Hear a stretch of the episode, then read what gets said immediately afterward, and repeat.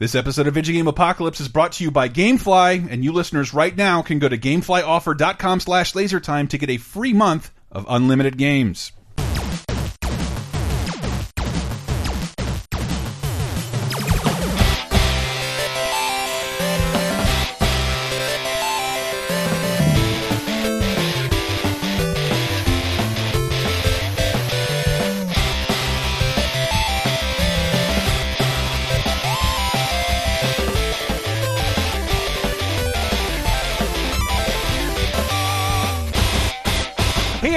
Everybody, welcome to our very last show of 2016. What is this? 194, 195? I think 195. That sounds about You're right. numbering to it. me. It's not a special episode. Uh, It's- no, this is okay. numbered as fuck. Okay. In fact, if I got it wrong, I will go back in and record a new number to put over the old one, and it will sound weird. This is our Game of the Year show. I'm your host, Mikel Reparaz. Who else is here with me? Christopher and Titties. And Dave Gundren Rudden. Uh, Brett Goody is something joke. Good joke. yeah, Diamond Dog Brett Elston. Good joke, Elston. yes, good joke, Elston. Let's just start in with our It's time for Vintage Game.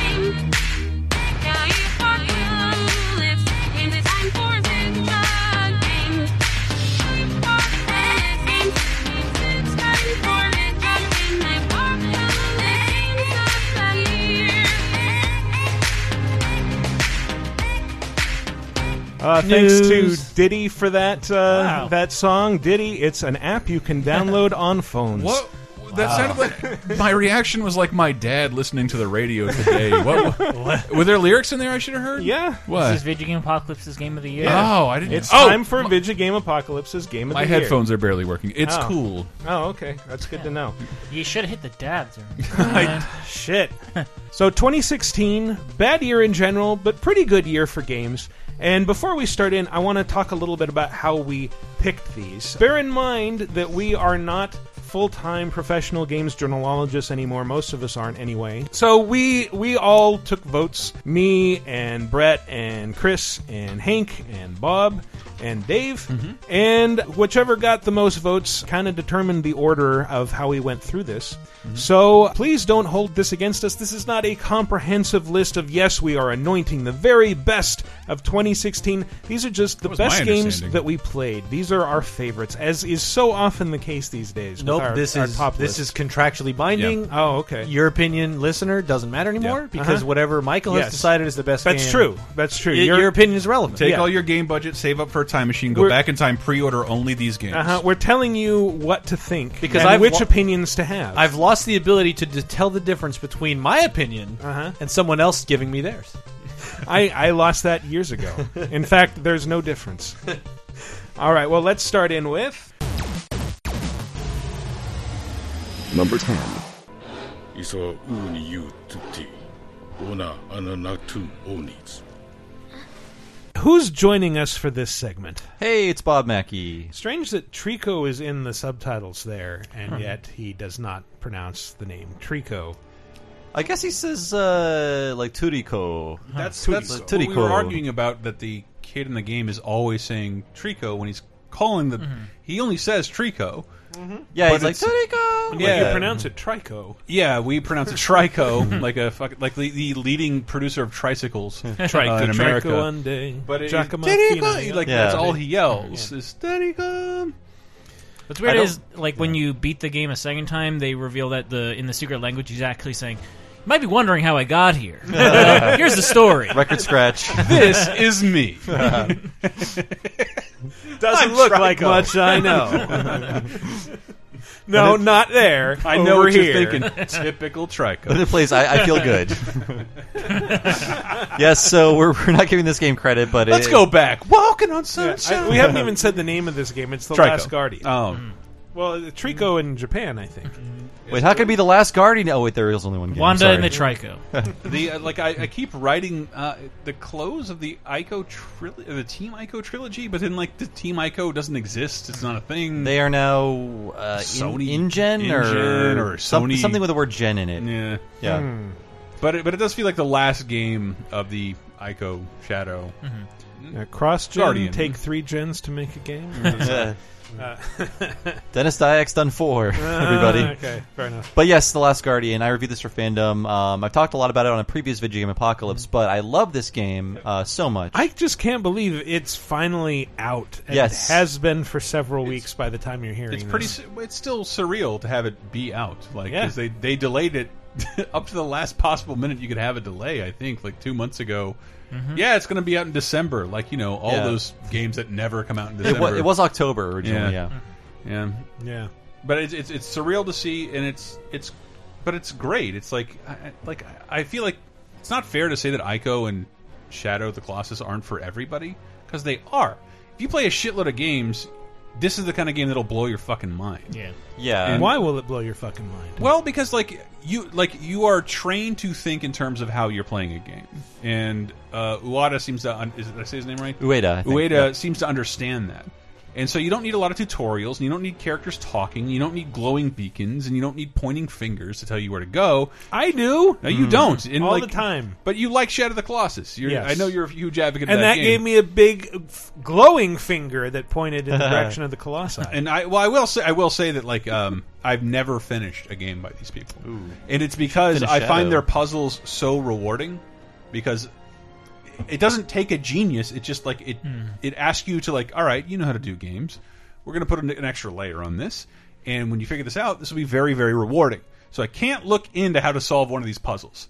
And when I get frustrated and I run around for an hour, I walk away, return, walk away, return, walk away, return, and then eventually don't come back because I can't look up the answer. I thought you were going to say, uh, I find the puzzles so rewarding that that's the only part of the game I'm interested in. So I'll get to the very end and then turn it off before I see the ending because that's not a puzzle. No, it's just it's it's one of the smartest things I think this medium can create, and it I, I always call it a prestige project that only Sony can afford, and it's why you don't see it more often. Yeah, and people are saying it feels dated. It feels like a product of a different time. I disagree. I feel like uh, Ueda's games are their own thing and have always been. Like, Ico felt like nothing on the PS2. Same with Shadow. No- There was no game like that. No one tried to rip it off. Even Monster Hunter Not existed since- before it. Yeah, and Monster it doesn't it doesn't even- doesn't even compare. It's I love Monster Hunter. Yeah, it's a different game, and I feel like uh, this is still doing its own thing, and that sounds that stands out even more than it did before because there are so few new games of this level, of this budget, uh, from Sony especially. Yeah, and I, I mean, I don't want to say like the criticism in this, like that some people have levied towards the game it, is like unfounded or like bulletproof, but Right. it, it like people are saying like, oh, the controls don't feel right, but like, what other game are you are you controlling a large bird beast that follows you around and learns from you? There really is no comparison. Yeah. You're right, and, I, And- like, I, yeah, I agree, Dave. Like, people, some people will not like this, and I understand why. But I feel like it is a game, as I said in that episode of Video Game Apocalypse, where frustration is a natural part of the experience. It's essential, and people don't like frustration. They don't like time limits. Sometimes they don't like not being able to do and see everything. And if you're one of those people, you might have a problem with this game. Yeah, I mean, and, and I think people were it, the uh, there was also some criticism about like you know frame rate and stuff like that, but it's uh, I don't I don't know it, it never seems like at least in the amount that we've streamed and, and that I've played, it's like yeah, it, it's not the best performing game, but it's still. Like it never really affects it in a negative way. It's just you notice it once in a while. I feel like those performance issues are overblown because people are very uh, keen to scrutinize this game, especially because it is this you know long delayed quote unquote masterpiece that oh you better be good, buddy. Yeah. So And like the it's really second they see easy a to frame get rate drop, 60 yeah. frames sec a second out of like being forced down a cardboard box. Yeah. Like six cardboard boxes streamed together. Yeah. This is not that. It is. It is like an seamlessly loading in giant, huge Yeah. fucking world. And like I even there's even like oh I wandered through a hallway and had a, lo- like Yes. a weird load time because like no other game does this. They just don't. And um, I don't know. It's it's a marvel of like not uh, not only art but I think. I don't understand how people made this game, and uh, I I, I, un I will understand that nobody will ever emulate this ever, Yeah. ever. It's too hard. yeah. I mean, throughout time, my favorite like TV shows, movies, video games have been like, this should not have happened. No one should have approved this, uh, and that is the Last Guardian. Like, no one stepped in and, been, and said like, nope, uh, make this easier, make this more straightforward, make this uh, you know more approachable. And for those reasons, it's pure and it's un- it's uncompromised, and I love it. So Fantastic. So you you feel that this is a worthy successor to the greatness of Ico and Shadow. Yes, I, I will say I like Shadow a bit more in terms of uh, mechanics and design, but this game had a, had the biggest emotional impact on me, and I cried like a baby. I also cried for Shadow, but this one it, it was more intense, and uh, I was like I was like my girlfriend better not come in this room right so now. did you did you cry more over this or uh, over the fact that uh, Cindy in Final Fantasy 15 wears a bikini to fix cars? Um, I cried- You're a huge SJW. I cried over her lack of a butt, which was a huge oversight. I mean, yeah, come on, guys. You could have modeled anything. could have modeled a cactuar, but no. 'em out- but yeah, there's there's been I haven't been all blubbery yet, but there's several moments where I'm almost like Matthew McConaughey watching his family in Interstellar. like, oh, he poked his head through an impossible door, willing Yeah. to kill himself because he loves me. Yeah, I mean, I what felt- I do to make this thing love me? It's a burden. I found myself pet. There's okay, so there's a button in the game that's just for petting the dog, Yeah. uh, and you use that in, uh, mechanically to calm him down after a battle. But I found myself using it just for no reason, just be like, I, I like you, pup. Yeah, good job. Like, It's yeah. because he just whimpers and like, uh, Yeah. hey, where are you? Come on, come on back to me. And he like bends his face down. You can pet his big face and Yeah. nose. It's so Yeah. cute. Yeah. I do find myself rolling my eyes a lot when people say like, "Oh, you wouldn't understand this movie or this thing. You're not a parent." But like this this game, at least I'm like, I'm a pet owner. I know what this is like. Oh my god, Dave! I had that Yeah. same experience because I own a parrot, and I'm like, this reminds me of my little bird. It's so cute. Yeah. Just imagine Fumito Ueda sitting and staring in mm-hmm. consternation at a giant whiteboard that says, "What makes puppies cute?" I'm a dad. I played Heavy Rain. It is unimpeachable, sir. All right, well, let's move along to Number 9.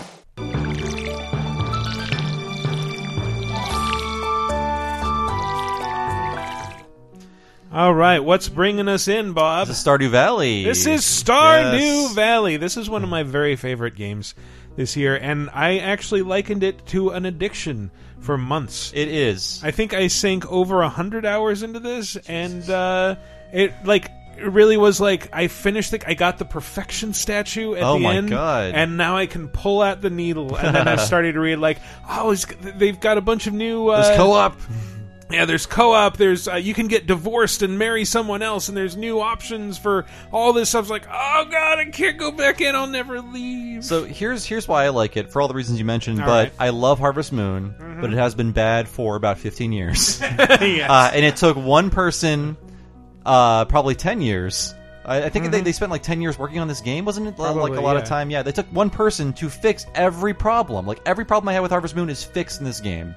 And it really feels like an advanced version of Friends of Mineral Town, which is the best version of Harvest Moon. This is super granular knowledge, but it's true, believe me. Yeah. Uh, they went with the best version of the game and expanded it and made it everything it should be. Like, I don't know why they're still making Harvest Moon games when this exists, and they, they're not learning from this at all. Like Natsume is still making Harvest Moon, but it's still kind of bad.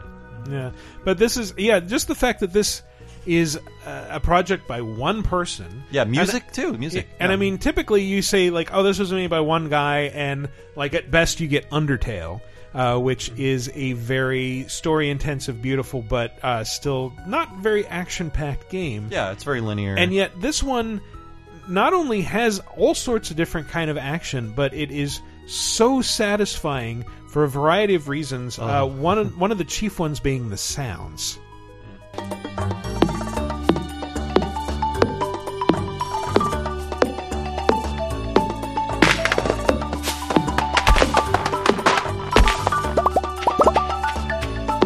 Just that that yes, the popping sound. yeah, especially. the popping sounds when you're knocking down stuff and then collecting it all. It's it's like an ASMR video. God, it's so great. Yeah, I mean, uh, so this is parrot. Only parrot owners will get this one, but my bird loves making the pop sound that that happens when you pull the vegetables out. He still Really? makes it. I haven't Oh, played the game in man. months, but he still makes that sound. Yeah, something about like I think Super Mario Brothers two conditioned our generation to uh, you know hear that sound and like oh yeah that Yeah. thing's coming out and I can throw it at something now. But it has that that's like it has that sati- it like has that satisfying feeling where it's like everything has a very satisfying sound effect to Yeah. it. Um, even when they're adding up your like tally at the end of the day, you hear like the money sound and Mm-hmm. like I don't know, it's just so masterfully made and one person like just made all these right choices. That's incredible. Yeah. And not only that, but like you know, it it has a really well built farming simulator and in game economy. The, Like you you know, part of the fun is uh, you know, finding all these different things you can grow, and then uh, figuring out like, okay, so how much is this going to cost?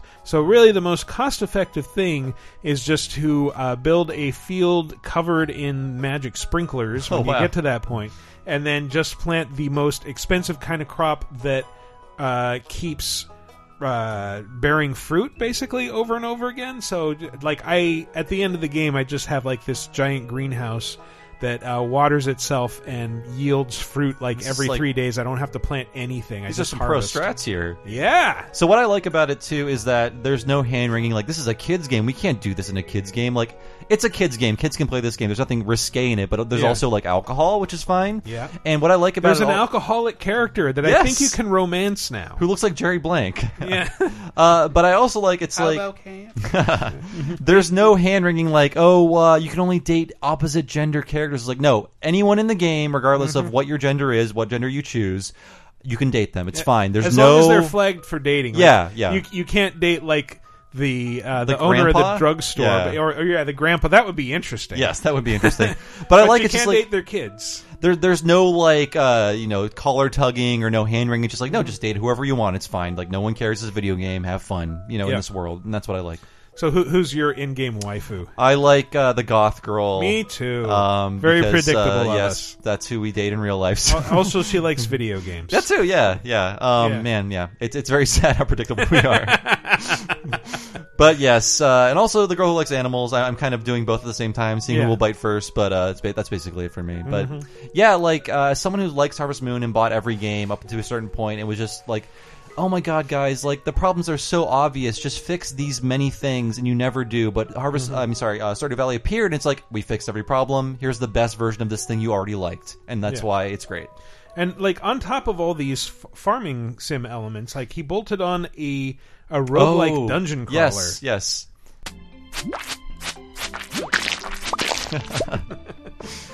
I like the fart noises that the, The slimes, yeah. make when you kill them. Yeah. That's great.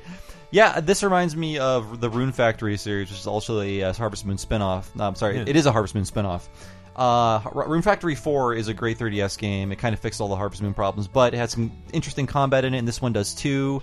Uh, you can go into dungeons that um, are very much like a roguelike, like you said. You go and you fight enemies. You can mine while you're fighting enemies, um, but the enemies drop, uh, you know, craftable supplies as well. There's just like basically it has the freedom of early Harvest Moon. Just like do whatever you want. You don't even need to get a wife if you don't want to. You can Yeah. you can just play this game as a dungeon game if you want You can to. you can play it over and over again. You can play it season after or year after year after year, or you can just like play for two years, get your trophy, whatever. Like, Yeah. okay, I'm done. There's no there's no time they cut you off right from the game. Right. Yeah. I mean, the the quote unquote ending is just like your grandpa comes back from the dead. Spoiler alert. and Uh. just says like, "Ah, you did a good job," and then you can keep going, or you can just hang up your hat. And this is finally coming to consoles. Uh, Yes. very soon. Yeah, uh, PS4 and Xbox One and uh, Nintendo Switch. Wow. Yeah, I So- feel like it's it's like it's this should have happened a long time Yeah. ago. Uh, And I wanted to say, like, I'm not a person who really likes roguelikes, but I feel like this game did the roguelike correctly because there's a consistent surface world for you to get uh, invested in. Right. But then you go into the roguelike dungeon to gather materials, and so it's like, I don't really care that if I die, it resets everything because that's not the progress that I'm invested in. Yeah, and it's kind of forgiving in that I think every ten floors you can work Yeah, back yeah. to the beginning, and you can now also like uh, after you go down ten floors, you can go down to that floor again. You can start there instead Yeah. of going through all the floors it, again. It might be different, but you know the Yeah. things you can get there are roughly the same. but it is very addictive, and I have to say that I had to cut myself off after like fall of the first year because I was like, I have too much to do at work. This will this will be all I play if I let myself play this. So I'm Oh, gonna yeah. go back into it during the holiday season and, and try to do it an entire year and keep playing from there because I had to, I had to stop myself. I had to go cold turkey because like you, I was addicted. Yeah, and it was hard to do this show actually while I was playing it because it's like, okay, I should play this ga- this week's new games. That I really just want to play Stardew right. I want to hear those vegetable popping Yeah, noises. yeah. Oh God, Yes. sucks me right back in. So please play this game. Yes. Um, oh god, it's so it's good. cheap. It's hugely fun. You will get so much entertainment for your dollar. Oh my God. Um, but that's enough about Stardew. So let's talk about Number eight. Uh, This way. Big, big brother. He's my brother. We're your family. It's incest, the game. Incest and War, the game. well, they make up they they make up uh, plot reasons that they're not actually your brother and sister. you can totally fuck them and have kids with them. even though you grew up with them, so just Uh-huh. that you're not like you know related related to them. But so yes. And who's joining us for this segment? Well, hey, it's me, Hank. H E N E R U I G on Twitter. Thanks, Brett, for letting me say it. Fire Emblem Fates, a game so nice Oh, they thank you so much, a game so nice they made it thrice. Yes. and uh, and I played all three, and I loved it. Like Fire Emblem Awakening was they said later meant to be the final Fire Emblem because they said the last Fire Emblem sold like the last two Fire Emblems sold like crap. They didn't even release the one before this in America because nobody bought the one uh, uh, Shadow Dragon, which you can now get on the Wii U eShop. By the way, if you're really Oh, wow. interested. So they thought, well, okay, the Awakening is the last one, so we'll make all these references to classic Fire Emblem, and it'll be this great send off.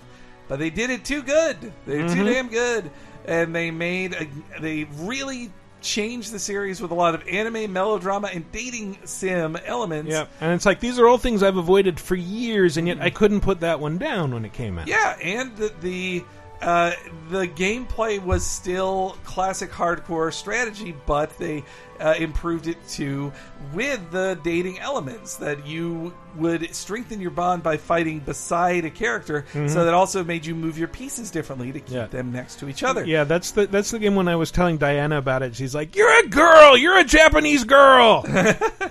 No, I'm fighting a war for humanity. I got to beat this dragon.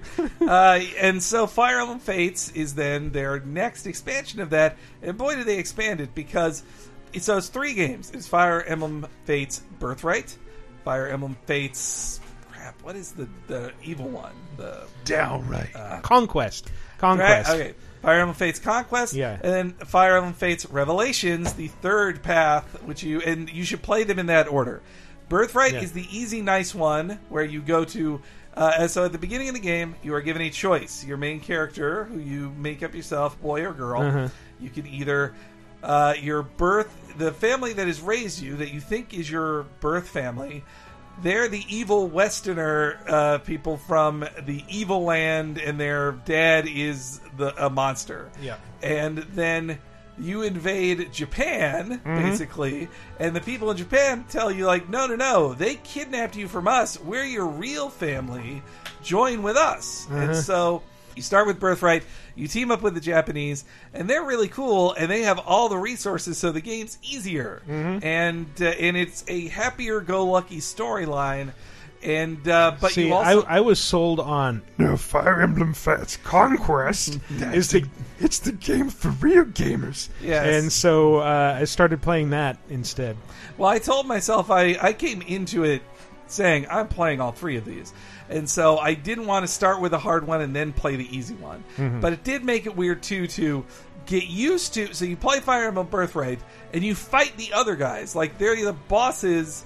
The bosses of the game you face in Birthright are your teammates in Fire Emblem uh, in in Conquest. Yeah, whichever one you don't play, or But then Conquest is so much harder. Like you need Birthright just to get ready for Conquest because hmm. in Conquest they're just like, no, no, no. All these maps are made to be harder because in story there's a guy fucking with you every turn and making everything extra difficult, and you have way fewer resources. And you and you know how I, got also- Mm-hmm. through Conquest? I I downloaded the uh, Ghoul Camp level and just Ah, grinded it over see. and over and over again. I eventually did have to do that, and I didn't like doing it. But uh, so I have to ask you, Michael, did you play it for real or like? Uh, played it like a bitch. I wasn't going to say that, but yes. So it was on the tip of your tongue. So no permadeath for you. Then, No, Mike. fuck that. Because yeah, the thing is, when you play it permadeath, you don't accept the character deaths. You then restart your save, Yes. which just adds a whole bunch of unnecessary time that you could be spending just charging through No, and killing it forces everything. you to make it the perfect game and to Uh-huh. play it right. yeah, that doesn't time. interest me in the slightest. No way, man. I want to. I want Okay. the trial and error. That's great. And it, uh, I mean, that's how I played XCOM as well, man. That's how that's how it's done, baby. Mm-hmm. And so, yeah, I, that is why I put 120 hours into all three of these. And so, I like how I like seeing the story play out differently in each time. I like seeing the getting to know these characters from different sides, and I I liked the revelations and revelations, and I also it. it it's where Nintendo's extra aggressive with DLC more than they were in most of their other games. They have a category in the eShop that just yells DLC. Yeah. we got it. You want it, right? You misinterpreted that bullet point. you you but, did. but it is fun to download maps that have guest appearances from like Awakening and mm-hmm. older Fire Emblem. Yeah, characters. that's true. It's, it's pretty neat. That's pretty and, awesome. And so yeah, I do feel like Nintendo forced them to make it into three games because they're like this. Well, this Awakening sold okay, but this needs to sell better. And and I also did like the e- dating was even more expanded. I really enjoyed that. The only negative I would say on the dating is that like it was okay. So I appreciate that after the first game they put in after Awakening in Fates they put in same sex relationships. You can do that. Ew. However, Ew. I, I have to complain that it wasn't perfect. This representational Oh, thing. Okay. Uh, so It's I like a relationship. so I played as a woman in Birthright and a dude in Conquest. When I played as a dude in Conquest, that was because I found out you could marry. There is a the one the gay options is in Conquest. so Please. so But you know what they say in Conquest to that. Nohrian law is blunt on the subject of traitors. Sorry, I just had that sound clip and I needed a place to play. What happens between two consenting adults is their business. So I so I marry the archer, the bisexual archer guy who kind of goes both ways. But so, but you're punished. You are punished gameplay wise for it because Oh, right, no can't- kid. Because in this mystical world where you fight dragons and Pegasus and people give birth to children that then age 16 years while they don't age Mm-hmm. at all. What in a world where that happens? It is just impossible for two people of the same gender to have a child, and so Not even like we adopted, or Yeah, hey, my sister allowed. had a baby and then died. Let's raise it. I crafted one with mithril shards. It's magic. they can just have kids. It's I really it's something that drives me crazy. Where it's like, well, it's magic, but obviously no black people would live here. Like, it's, come on, it's, this is a made up world. But think about black people. Like, it's that same thing that pisses I me wanted to off. apologize for what I said. So, so that's I got punished in that if my character had married a woman, then I would have gotten his child who would have joined my team and I could have used them on the team. Hmm. I didn't get that. And the other guy I married, he didn't get to have his child either. So I was screwed out of two kids by this gay relationship who would have been team members on my team, and I didn't get their story either. So you are they withhold things from you because they're just like, well, you just can't have kids. You're hmm. you're two men. It's crazy. Well, Hank- that bugged me. what do you think of this? You are the ocean's gray waves, destined to seek life beyond the shore, just out of reach. Beautiful. I love it. I love the music in this, and it's again hella anime, but I just love it. And she she was a constant on my team. I don't know if you she is weak, but uh, her singing Yeah, gives you an extra turn. Azura, yeah, she's great. Yeah, it's it's really hard to like just trying to keep her alive to level her up, Mm-hmm. and uh, maybe maybe not as hard as like what's what's her face the the farm girl who uh, Uh, becomes an I wasn't into her. I was like, eh, f you, farm girl. I'm not. I'm not. I'm not working a long time to. Level you got to get up. everyone leveled up so you can have all the kids. Yeah. Although the kids are tied to the fathers this time around. Yes, right? Not yeah. the It was mothers. mother's last time, father's this time. So yeah. See, I was I was convinced you were going to say it's not as good as the Japanese version, and then I could play Oh, this. did we do we want?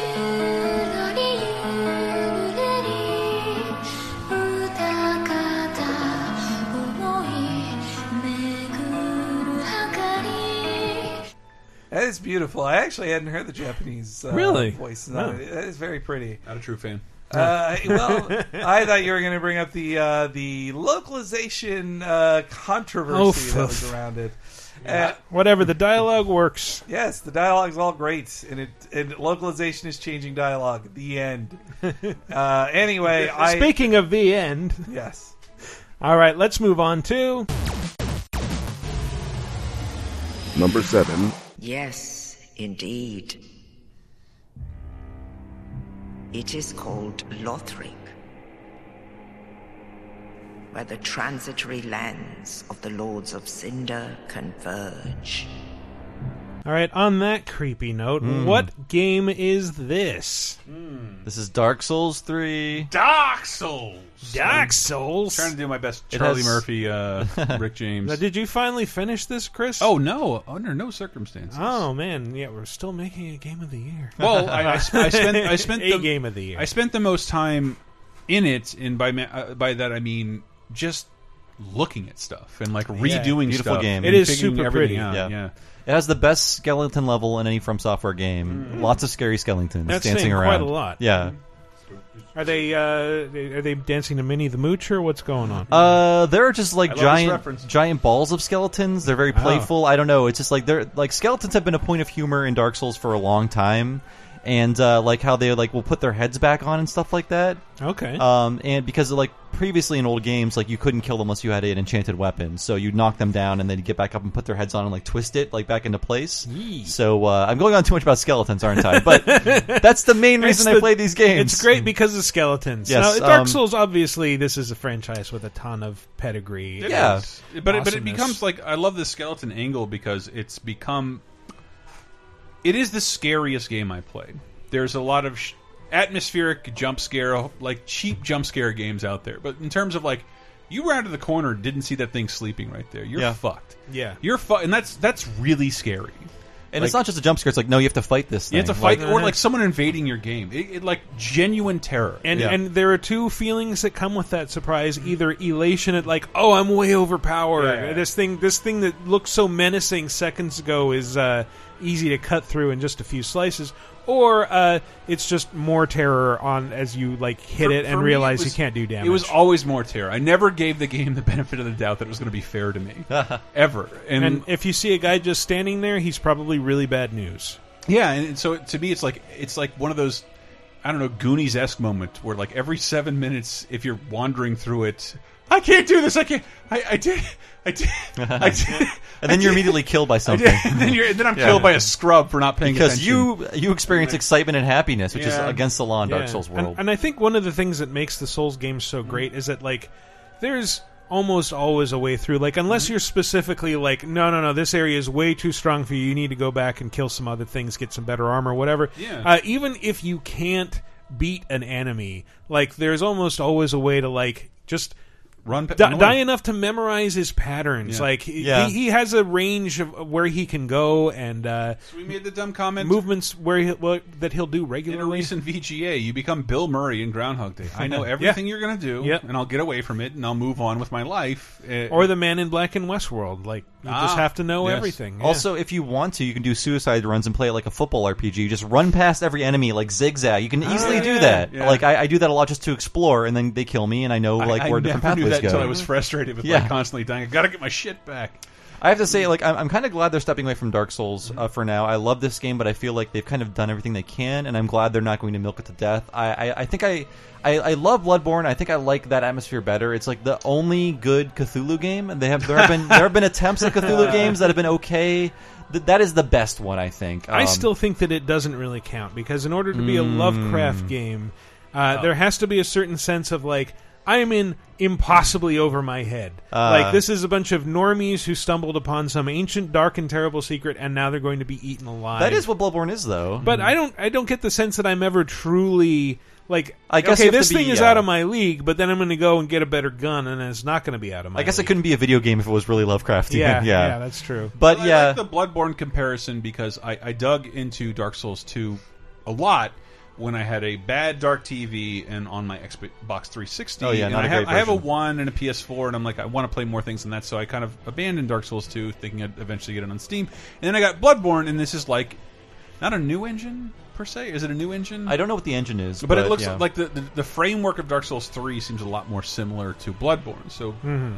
Coming up Bloodborne really helped me get into Dark Souls 3 and not be as frustrated. Coming up, Bloodborne is my Coming favorite up, reality Everything's show. coming up Bloodborne. yes. Uh, okay, so people are criticizing this game a lot because I mean it is very fan servicey. I feel Yeah. like it is really built for people who love the first game. And I, I don't have that. I don't. Yeah. I don't have that baggage. But I feel like my opinion on this is let them have fun because this is going to be the last Dark Souls game for a while, and it's okay to have fun sometimes with with your uh, fan service, especially in a game like Dark Souls. And um, Dark Souls 2 was not a bad game. In fact, I think I prefer that out of the entire trilogy. I'm a weirdo, but I feel like with 3 they made different decisions. It's not a uh, so Dark Souls 2 had a like a hub and spoke kind of level system. Dark Souls 3 is very much a, A verti- vertical kind of like tube Yeah. as, as Dark Souls 1 was and uh, people seem to like that. So I'm glad that they FromSoftware always listens to criticism and tries to address it in smart ways, mm-hmm. like good criticism, not like I want this to be the best thing ever for th- reasons only I like. It's like they hmm. listen to what the popular consensus is on what they should change. Yeah. Mm-hmm. And I will say, while everything in this game is terrifying, not all of it wants to kill you. We pilgrims of Londor are keenly aware that those branded by the dark sign possess something quite special. So I'm a terrifying specter that's uh, hunched over, looks like death with uh, decaying corpse arms. But I'm a nice guy, and I want to tell you, like, oh, you've got a special destiny. You're a special Oh, boy. man, how, how can I help you, naked warrior? This game, um, so it's very similar to Dark Souls One that has a central hub. Uh, I mean, Dark Souls Two does too, but Dark Souls One it's basically the same hub as that, but in a different time. Spoilers, not really. But in Dark Souls Three, I feel like every side quest you attempt on your first run will fail miserably because. I feel like this game, out of all the games, really wants to screw you over on the first playthrough. Um, Ah, yeah. Because you're asked lots of arbitrary questions. Uh, uh, NPCs ask, "Should I go to this place and do things for you?" And you're like, "Yeah," and you never see them again. Then you see their corpse later in the game. Oh. So the, uh, it feels like a lot like. Um, so there's a there's a quest in Dark Souls one where a character will kind of move uh, somewhat arbitrarily arbitrarily to different locations, and you have to keep keep up with him.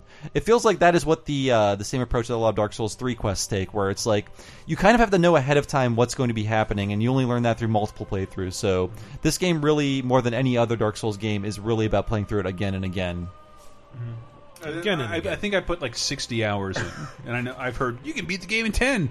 Well, I didn't. I enjoyed it a lot, and I got to a point where, um, not that I was done with it, I just got something else, and like I feel like I feel so satisfied for buying this day one and playing it as much as I did, and I don't have that for a lot of games. I feel I have a lot of guilty multiplayer horseshit where I'm like I shouldn't have put that much. time uh, didn't have any of that with Dark Souls 3. I, I someday I want to go back and finish it, but I don't know. I, I, I wish that I, I could make that sound like a, a more ringing endorsement. Well, you know, for all you know, you might be finishing it while uh, people are listening to this podcast, since uh, I'm putting it together while we're all on vacation. No, no, no. I gotta get, get in uh, Final Fantasy 15, Last Guardian, Pokemans, and Forza Horizon 3. Oh man, that's quite Um, a lot. It's a lot. It's huge. Yeah, it's But- a but- gigantic list. But part of that, like like justifying your sixty dollars, I feel like Dark Souls does that. Dark Souls three does that a little better than most other Yeah, games. absolutely. like, uh, like like sixty hours worth of polish. It's Mm-hmm. good. It's really good, man. And it's so surprising to me, especially that um, they've been on all these games like back to back, like Dark Souls 2, Bloodborne, a special edition of Dark Souls 2 with extra stuff, completely Yeah. reworked enemy uh, patterns and things like that. Uh, three DLC for Dark Souls 2, and then Dark Souls 3, and then one deal. Like they've been just keeping making this content uh, like for the past maybe four years. Just, they've never stopped, and it's it's been increasingly good. So I, I like I feel like they need a break now. I hope they're taking a break before they work on Bloodborne 2 or whatever the next game is. And I really love that. Like like Brett introduced me to that world of like they don't tell you anything about the story. They give you tiny fractions of lore, and then show you characters. And then like if you want to look into what that means, it's insane. It's Yes. genuinely fascinating. People on YouTube uh, spend hours of their lives dissecting this information like- and presenting it in a way that makes sense. I spent the last ten years like picking up audio logs that over-explain everything in, in the most non-interesting way for non-interesting details. Whereas this is just I'm like, recording this before I die for some reason. this is a poison family. What? Tell me more. Tell me more. The game never tells you any of that. It just like gives you little little seeds of story. Uh, so if you want to know more, that's fine. And I do sometimes, and sometimes I don't. And it doesn't beat me over the head with that. It just allows me to play constantly. I like that it makes lore optional. Yeah, like lore. Thank you. Optional lore. It, it, it like it understands you're not going to buy into it immediately. There's no reason for you to buy into it, but if you want to, it's there and you can read as much as you want about it. But it doesn't force it on you. Like bosses and characters have like two lines of dialogue. That's all you get, Yep. and that makes it more meaningful. and, and just just I, I grew up reading books and excuse me literature. I know Oh, I'm too drunk you. to say that, but ambiguity is a thing in almost everything I've ever liked that I've read. And games do ambiguity so fucking bad. they have to beat you over the head with every single element there is. What? You're my sister? We know. We've known for hours. Chris, uh, I'm pleased to meet you. I'm Ken Levine. What if a good thing was actually bad? Yeah, there I'm you out of here. There you go. I'll talk to you later. There you go. And so like the idea that like that never happens, and when you bother to look into any like the the most tertiary thing in Dark Souls, boom, it's it's Yeah. it's very fascinating. I will say one last thing about this game is that it has some great, great bosses. I feel like um, Dark Souls 2 had a lot of bosses, but a lot of them were these like one-on-one duel fights with uh, humanoid enemies. This game has fewer bosses, but there's more to them, and they have different phases, and they're they're much more interesting to watch and to fight. So this game really has some great bosses, and it's all around a great game. I mean, I people uh, complain about this game more than any other Dark Souls game, even two, which is a weird outlier that people seem to hate. But I love three, I love two, and uh, three is definitely one of my favorite Why games do of the year people hate two? I remember that being quite successful. There's a weird contingent of people that are just dead set against hating two, and I think there's like this weird purity complex. Like, only Dark Souls one is is the good game. That's it. That's that's all we recognize. It's the only Hmm. good pure game. And two is really lambasted, and three um, has some haters too. Well, But I think two has so many different versions, and like Yeah. mods really help that game. I mean, Uh, the one complaint I remember really hearing about two was like the world design Mm. is more like centered around oh fast traveling, so you mm-hmm. lose all these clever little shortcuts Yeah. that you mm-hmm. open up in the first one that kind of came back in Bloodborne. Mm-hmm. And that's kind of why I recommend it to new players because it is more convenient, and I appreciate that convenience sometimes. Where it's like, I just want to play this level. I just want to go to this level. I don't want to like run back to it or run back to the Mhm. shortcut. It takes away some of the immersion, but it actually makes it more approachable in some ways, which I appreciate. and one of the best experiences I had all, all year, and this is very personal to me, because we stream a ton of games, and I'll be honest, I'm not that good at them. But I Mm. had played a lot of Bloodborne, and I played a little bit of Dark Souls 2, and I played a little of Dark Souls 3, and Brett was sick, and came back the next week, and I we encountered a boss, and I beat the boss on my first try. Like, and then that do, when that that does happen to you occasionally in a Dark Yeah. Souls game, but it, it's a moment of triumph. And then I remember I go going to a thread of people like, how did, how did Chris do that? And like, how did he beat this boss? And like, I've never had my skill. Dis and let's I'm gonna say it right here. it was a fluke. It was a Hmm. fluke. Like I don't know how it happened either. But I've where people, that. Yeah, people I've discussing like my gameplay because I got past this one thing that other people were having problems with. I've never I've never had that in my three years of streaming games. Like people, how did he do it? And like, and someone's like, well, it must be all that Monster Hunter play. He knew how to dodge. Oh, yeah. and like that does help, but it does. Yeah. It does. Like knowing not you can't just hit all the time. You can't put your face into a boss and Yeah, can't just hit the button over hit the and button over again. over and Speak for yourself. No, that's, that's that's that's the Final Fantasy 15 way. All right. Well, we should probably head along to Number 6. Jinek Cleopatra hena henemeset ir. Iu ekshau. So who's that, Hank?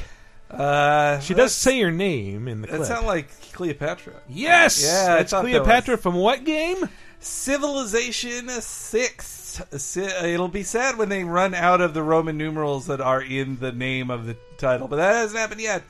Uh, but yeah, so I, I do. I love the Civ series. I've, I've been, you know, I actually didn't play a ton of the Civ series until Civ Revolutions. That was really, Really? my first that I got super into. Oh man! I mean, I played a bit of the Civ 4 before that, but it was Civ Revolutions on DS first that I just played a ton of. So you're the one. And then, yes, yes. And then I played it on Xbox 360.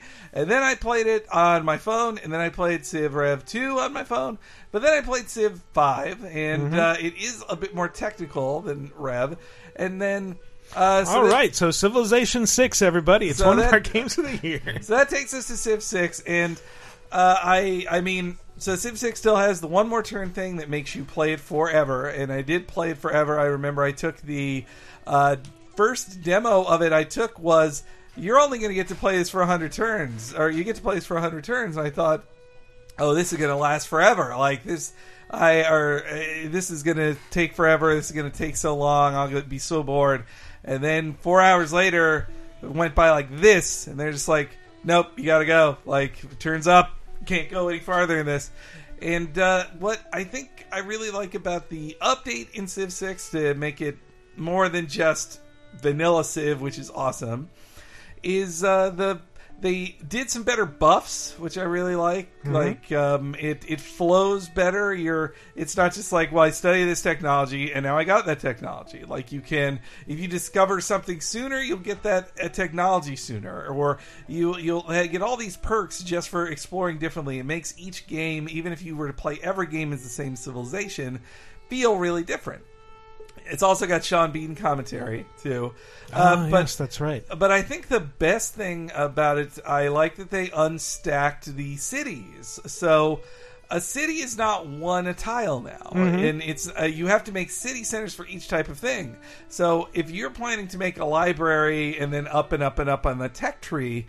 You've got to plan that out now. Like, okay, then this tile is going to be my science tile, and I'm going to build things there. Yeah. And I, you better be sure you want that to be where your science tile Well, th- is. those those tiles are like they're districts. So it's Yeah. like I want an, I want this city to be world class. I wanted to have here's an entertainment district. Here's a suburb. Mhm. Uh, it's it's stuff like that, and you're expanding outward, and eventually just covering every tile of the map, and uh, you know just encroaching and eating up all the resources, and gradually Mhm. exterminating other civilizations. You have to make sure Goku Diarrhea Town is perfect. And then before you know it, you're left with this. My attempts to avoid violence have failed.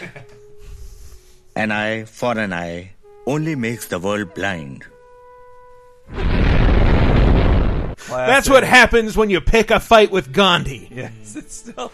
Uh, but I, I like their choices too. Like it's not all the, you know, it's it's Teddy Roosevelt, not Abraham Lincoln this time. Congratulations. Instead of the United States of America, your nation will go far.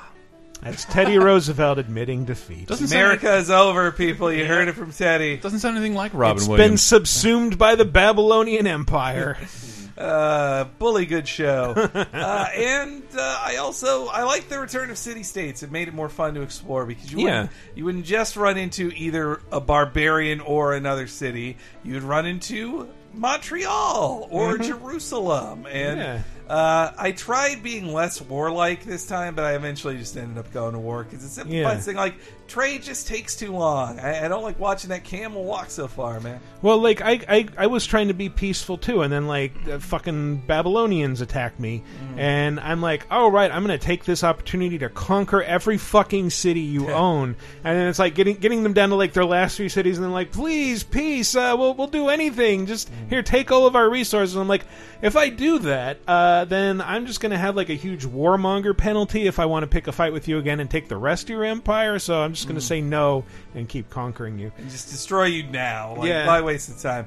Uh, but if you're a democracy, they won't let you, right? Like the democracy, the Congress won't. Oh, let this you. was way before I developed democracy. Uh, okay, I usually go with democracy because you get money. It's the most money Ah, stuff. yes. Like, and uh, you need those resources, man. Communism not as hel- helpful. Note, in this next part, I say Danish and Denmark a bunch when I mean Norwegian and Norway. Apologies to our Norwegian and Danish listeners. Yeah, but th- there was one thing, actually, since we're talking about war, that like I did, and like I actually had to quit playing because it made me physically ill.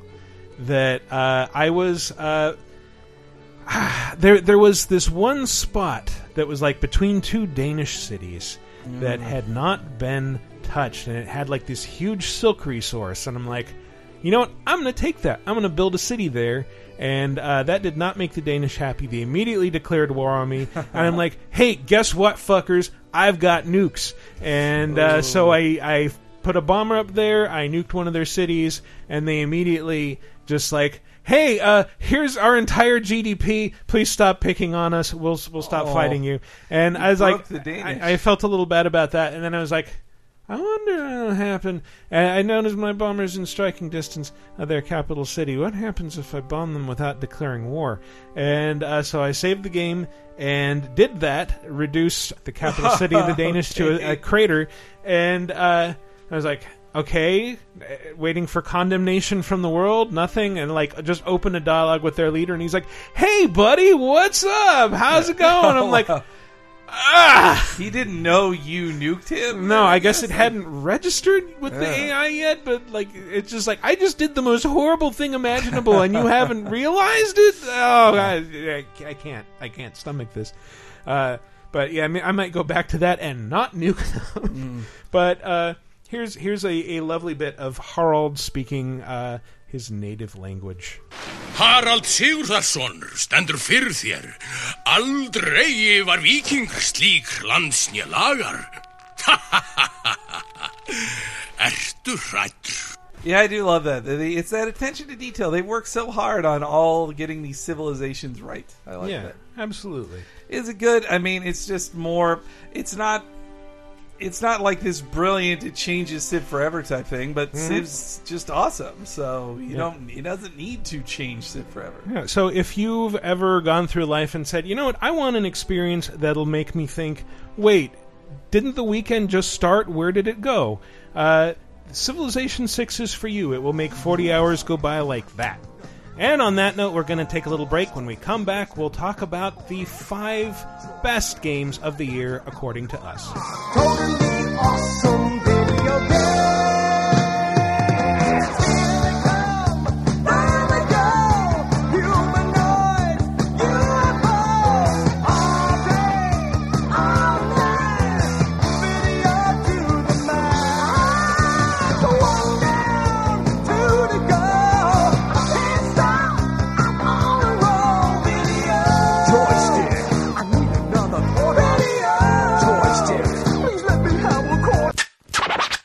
Let's get scratching. Thank you, fine folks, for listening. Hope you're not too bored. But you know what the perfect solution is for being bored and always has been? Goddamn video games. Haha, that's why this episode is brought to you by Gamefly. And just so you know, you listeners can go to gameflyoffer.com slash lasertime and get started with a free 30-day trial of the service. What is Gamefly? It's like Netflix, but for games. You should know that by now. You create a queue, they ship out two to three games to you. It's up to you. You play them for as long as you want, ship them back, and they'll just keep on shipping stuff from your queue. This is a great way to save money on not only playing a bunch of new releases, a bunch of old releases, because not only does Gamefly have over 8,000 titles ranging from PS4, Xbox One, Wii U, PS Vita, they go all the way back to the original Wii, the original Xbox, PS2 in certain cases. I know, right? And to sweeten the service even more, Gamefly allows you to buy a game back. Have you kept it out for a long time? Do you want to just keep it? Are you that settled into the multiplayer? You can buy that game back from Gamefly at an extremely reduced cost, and they'll send you the box and manual as if you purchased it anywhere else. Once again, you don't have to take my word for it. You can get started with a 30-day free trial for yourself by going to gameflyoffer.com slash lasertime.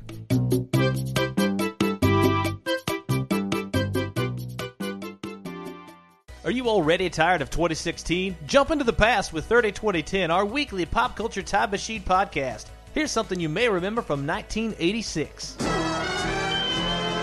The final episode of Star Wars oh. Ewoks. I hate this song. Oh. I've never heard this. There's two, there's two seasons. This is one of the theme songs.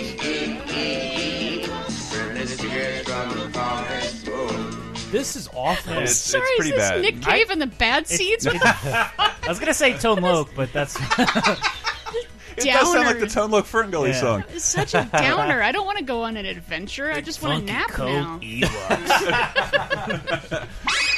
That's 30 2010, a weekly look at what happened in pop culture 30 years ago, 20 years ago, and 10 years ago, every Thursday right here on the Laser Time Network.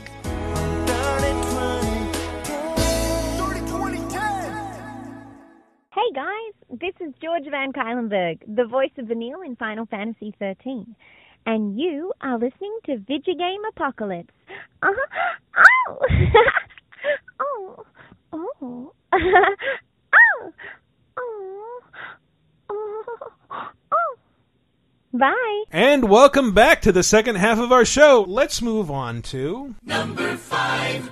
Empress Emily Kaldwin. I am a friend of your father's from the bad old days.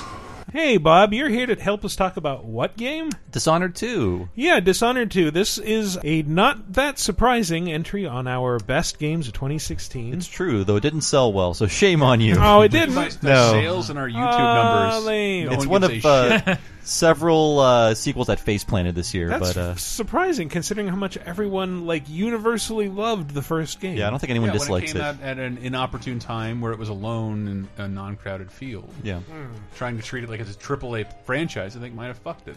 But it kind of is. It is. It is. It is. I think Yeah. it's one of the best AAA games can do. yeah, I mean, so this is really one of the best examples of what AAA game. I've been drinking. this is an FPS, but is an FPS in the mold of uh, Deus Ex, maybe with fewer Uh-huh. RPG elements, where it's all about like uh, thinking rather than shooting. So it's um. One of the complaints is that it's very much like Dishonored One, but so it's an FPT. Yes, first person thinker. Yes. uh, yeah, I mean, so it is very much like uh, Dishonored 1, uh, but that's fine because I love that game, and this is just more of that. Uh, be, uh, like b- bigger levels, different atmosphere, two different playable characters with different skills. Uh-huh. Uh, Corvo, of course, uh, he carries over all of the same skills from Dishonored 1, and Emily is a new character. And, Yeah. and she's more of like a subterfuge style character. And yeah, Corvo, I noticed like I, I played through uh, the early parts of the game with both characters just to see what the differences were, and Corvo feels like playing on easy mode where Yes. you face a lot more dudes, but he is a lot more adept at just slicing through them. Whereas uh, Emily, I tried to play through her like on high chaos, just killing the fuck out of everyone because especially in that first level, why wouldn't you? Yes. uh, and I kept just dying over and over and over and over again. And I think uh, she's she seems more suited for stealth. Obviously, you don't have to play that way, but she's a better character for that. She really does feel like hard mode. I, I feel like if you play Dishonored 1, uh, play as Emily first because Dishonored 1, I, I played that entire game. I reviewed it for OneUp.com. My review is dead because OneUp is dead, but I gave it an A. I think I gave it an A. Um, but with Dishonored 1, I beat the entire game without killing anybody.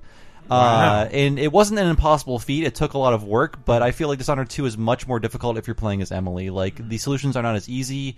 Um, a lot of what she does is, uh, like messing with enemies' minds rather than freezing time and, you know, manipulating, uh, those kind of powers to overcome enemies. So, yeah, I, I feel like, uh, having that option involved in the game it does make some of the sort of similar gameplay. It mixes up a bit. And, uh, yeah, I, I, I really enjoyed this game. My review's on fandom.com if you want to read it. I've played a couple levels of it. Uh, I, I mean, I just like the. I, I don't know how much the story diverges between the two characters, but at least just having two separate characters kind of gives you that uh, Mass Effect, Ma- Mass Effect style impetus to like one. I'll try one uh, path where I do stealth and one path where I do violence, and that was I really liked the original Dishonored. Yeah, it's a great um, game.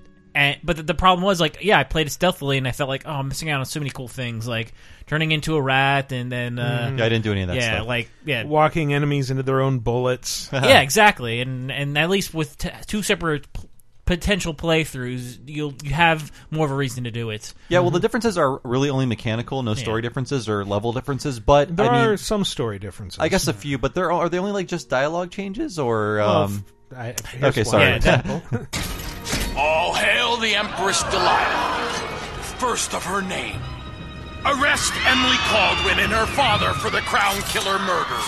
So at this point, you are given the choice to play Yeah. as either Emily or Corvo, and yeah, the, I I think this is where the story differences begin. A lot of there's a lot of dialogue differences, mostly in the way that people react Yeah. to. But uh, one of the characters, whichever one you don't pick, is uh, frozen in stone, and the other one gets to go off and have an adventure. Yay them!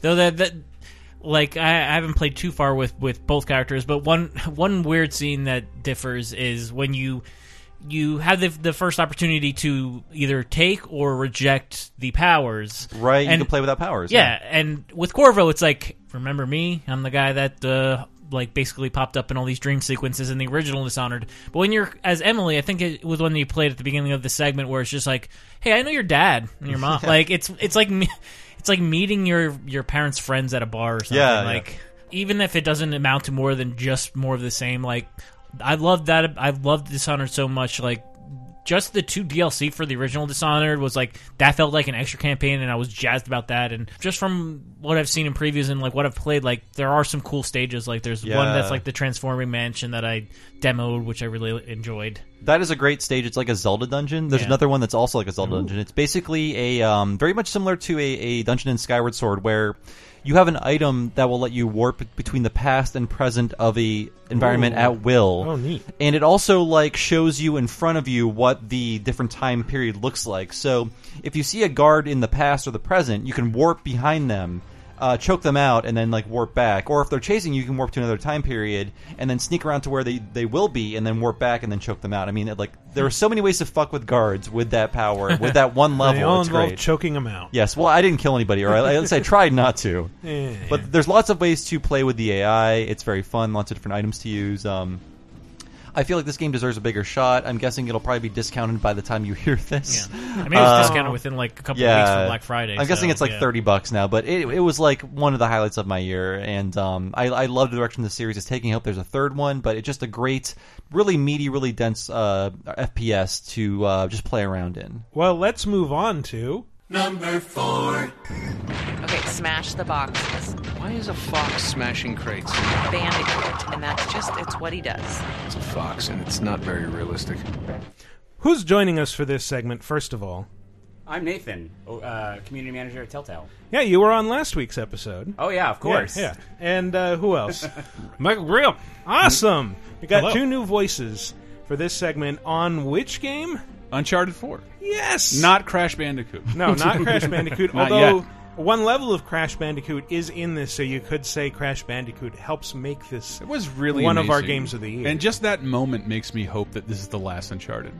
It's, it's a great bookend. it kind of like I, I do kind of feel like Mm. they've they've both opened the door for a sequel and killed any chance of a sequel. Like, no, we we know. I think they can I- make a game in that universe Yeah. with some of those characters, but it can't be a Nathan Drake game anymore. Yeah. They're doing with his daughter, right? That one they Yeah, announced it. and that- which I That's think would one be of many great. Well, timelines. spoilers. Yes. yes. oh, sorry. It's been since March. Spoiler alert. You all should have unwrapped one underneath the tree uh, for like two hundred fifty dollars. There's a statute of limitations Is on it? uh, on spoilers. It's about five minutes after game is released. Well, it's not that Drake isn't still capable. I just think that character is as interesting as he's going to get, Hmm. and uh, it'd be really cool to. I, I don't know. I, I gave that game a ton of praise reluctantly. I didn't want the AAA first party game to be astounding, but it was. Yeah, I, I think it. well, it's it's one of those things. Like I kind of approach it like trudging in, like Mhm. okay, another Mhm. Uncharted game. I'm obligated to play this. Mhm. Holy crap, it's amazing. Yeah, and uh, I wonder if this guy is really dead. Blah blah blah. I'm, I'm being a total cynical jerk about it, but then it's like there's like a jaw dropping moment every several seconds that I've Yeah. never seen in any game it- ever. it's just Mm. like spectacle roller coaster. The yeah. game. And, and not even like spectacle and like uh, wow in your face. Just like you turn around, like this is an entire city that's been lost, and like they talk about that and they hint towards it. But you're in a fucking green texture box where you Hmm. go go through a level. But this is like you're looking out over everything. I don't think I've ever seen a game with that much detail where I can see, oh, that's where I was three hours ago, three miles ago. Holy shit, that's I'm huge. composing my rebuttal, so I'll just let you guys finish. well, that- I I think it, it has it has the same flaws as every Uncharted game, and it's overly long, unnecessarily long. Yes. um, but it, it did have two. and men- also, for every fifty of those moments, there's Mhm. one bit where you've got to stumble through a cave that's filled with explosives. Or crawl, crawl through a crevasse. Ah, Mm-hmm. yes. To hide a load time. Yeah. It's- or slowly it is- winch yourself up a hillside. It is without a doubt though, like the most polished, nice that's- looking, and like well, like visually designed. thing I yeah, think and I've th- looking at that, and I said it before, like, oh, th with all the time and resources in the world, this is the best game console games can do right it now. is truly insane what Naughty Dog can Yeah. do with that hardware. Like it looks head and shoulders so much better than anything else on the platform, Yeah. and it looks so much better than PC games I play on the thing that has Yeah. ten times the power. I mean, I'd love to see it's see. just uh, amazing. I- they really do great. It work in made me like yearn for. I can't wait till this is remastered. PS5. Wow. I, like, because I, I, Oh, I hate saying Can't that. wait but- to play quick this in a- turnover. you've been- you've been- full you're the spinal Ouroboros tap now, Chris. enabled holographic whatever. I, I don't. I want a remaster before the game comes out. Exactly. Yeah. because you can see so many things happening on screen in certain parts, and you just know with a little more processing power, like it would just. It, it's. I don't know. It just. That's how I felt about The Last of Us when it came out on PS3. Yeah, like, it, absolutely. It's, it looked like it was meant to be on PS4. Mm. Yeah, There's and it something was. like I Or like Shadow of the Colossus on PS2. I like basically everything about the game other than the gameplay. Like I like his movement around, like when you're climbing. And I do. stuff. I love that. I hate the gun combat. In I hate game. gun combat. I- It's I bad. kind don't of hate like climbing It goes on puzzles. forever. The climbing stuff gets old. Sorry, cave puzzles. I love climbing around, and I love the pit. Uh, I love the pit. But you know what I really love? What? This shit. Libertalia! The long lost legendary pirate utopia discovered after 300 years by one Samuel Drake. And? And, and his younger, slightly less charming brother who happened to be tagging along for the ride. You know, I always knew you'd make something of yourself one day. Yeah, just so you know, it's not my first lost city. You should, should, should just enjoy the moment.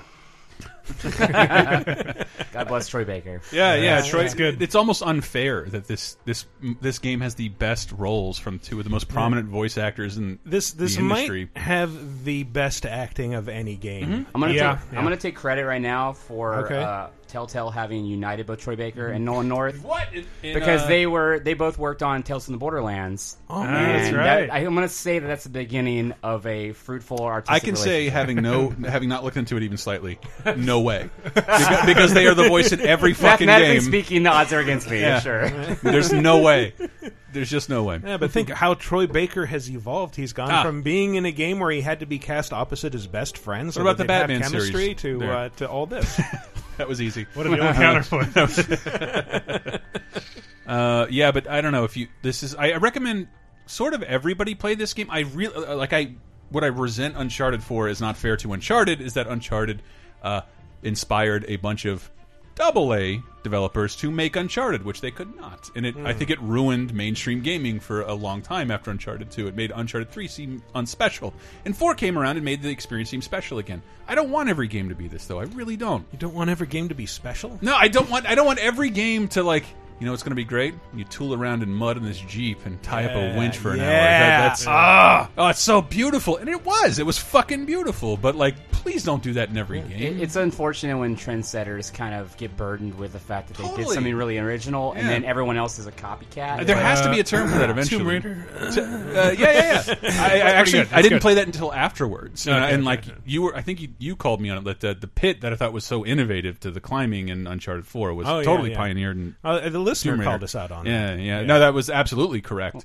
Uh, But it, it it still made the key feature in Uncharted more interesting than it had been before. I do think games are iterative by nature, and it's Mhm. kind of hard to completely like blame Uncharted Mhm. for having done something original, and then everybody else like going, Yeah. "Oh, that's a good idea. We should do that," because it's kind of the nature of the industry. But like, yeah, I do understand what you mean. Where it's like weird how everyone just goes with that trend without thinking about why it worked. Yeah, why it worked, and and, literally hiring yeah. hiring Nolan North, Dark Void, uh, to try and recreate the exact same experience and failing miserably. You picked a bad example because I love Dark Void only f- because I can pretend like it's the Rocketeer game I never got. There's there's three levels where you can you can pretend that. Other than that, it's Gears of War with bad guns and Let- brown hallways. Let me cling to what I can. So Gears of. War.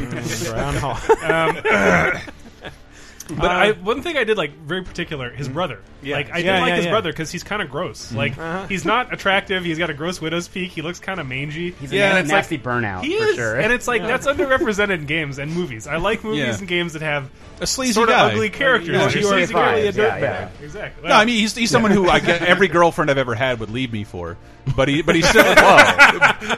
but he but he still is sleazier than most people. You instantly don't trust him. Yeah, and that was I thought that was great because you're not supposed to. Yeah. Uh, but I, I do think it says something about this game that its quiet moments, Mhm. for all that spectacle, its quiet moments are arguably the most memorable parts of the game. Hey, these boxes remind you of anything? Every place we ever lived. Exactly. I remember Dad was always like, why bother unpacking? We're just gonna move again in a month. Yep. Always the asshole. Yeah, I think that level, the the Brothers Drake late in the game, Yeah. like it could have been released as like Mm-hmm. a standalone, uh, you know, gone home length game, and people would probably think Yeah. it's brilliant. Yeah, I sort of Uh, wish it was. Yeah. because I, I thought that was a little. I remember this is a little long, but the payoff was good. Mhm. The payoff was really good, but I Oh, thought yeah. it was a little long in the middle of. And I think at that point, I'm just like, can I just complete this game now? I understand you're big and huge, and you, you Yeah. require 30 hours. Mm-hmm. Um, it's the same problem that a lot of big studios Yeah. run into with movies, where Yeah. they just they feel like they have to present. A we can't charge experience. this much unless we are this long, and Which is- I, I, you know, God, thank God for people like You can't be epic in under Um, 30 hours. Yeah, It's so funny to think about that though, because the, the normal used to be like hour and a half, a lean hour and a half long movie to be able to have more screenings per day, and then now Yeah. it's like the opposite has happened both in in movies and to a degree in games, where it's like this idea of length as value. you Yeah. know? Length as value is the Your one of the gaming dumbest dollar is so dumb. Well, it's, it's it, I think it made And, sense. and when everyone knows it's girth, not length. it is, and how much hair you have on the tip of your dick. That's you very go. important. Perfect. I am jotting this down for industry uh, reference. Perfect fur-covered mushroom tip.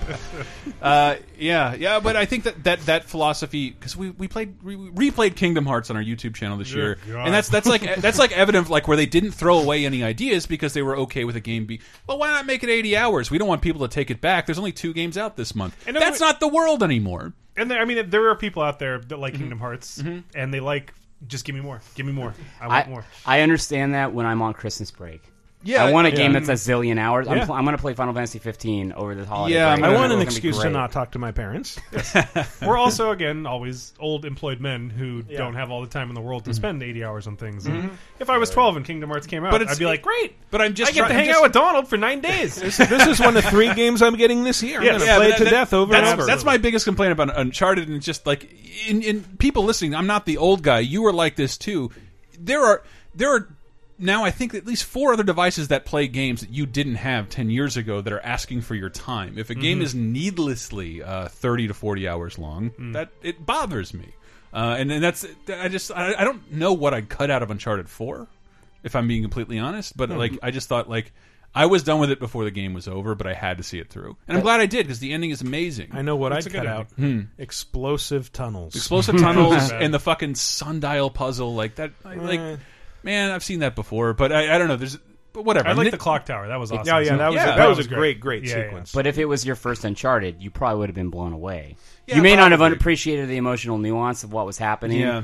But I mean, think about how what that was like for a lot of people who had never played. yeah it- it's just i an got that, that that that moment of like this level is what i'm doing now is so unimportant to this to what we're going to and what the story is it's the it's the perfect case for dlc of like Mm-hmm. people who really want more of this and these characters Uh-huh. sell them a little more and like charge a little less for the game up front charge them and then charge them more for these levels so they can play them i was like i was i thought this experience was satisfactory with maybe five hours cut out of it Yeah. That's why they, I mean, if you look at like the Last of Us DLC, Mhm. that was probably some of the best narrative focused DLC I've ever seen. Yeah. uh, because it super justified this qu quiet moment between these characters. Yeah, which, which is hard. It, which like when someone is like trying to get to the end or feel like they're on the fin they're at the finishing line to throw that in there is really weird.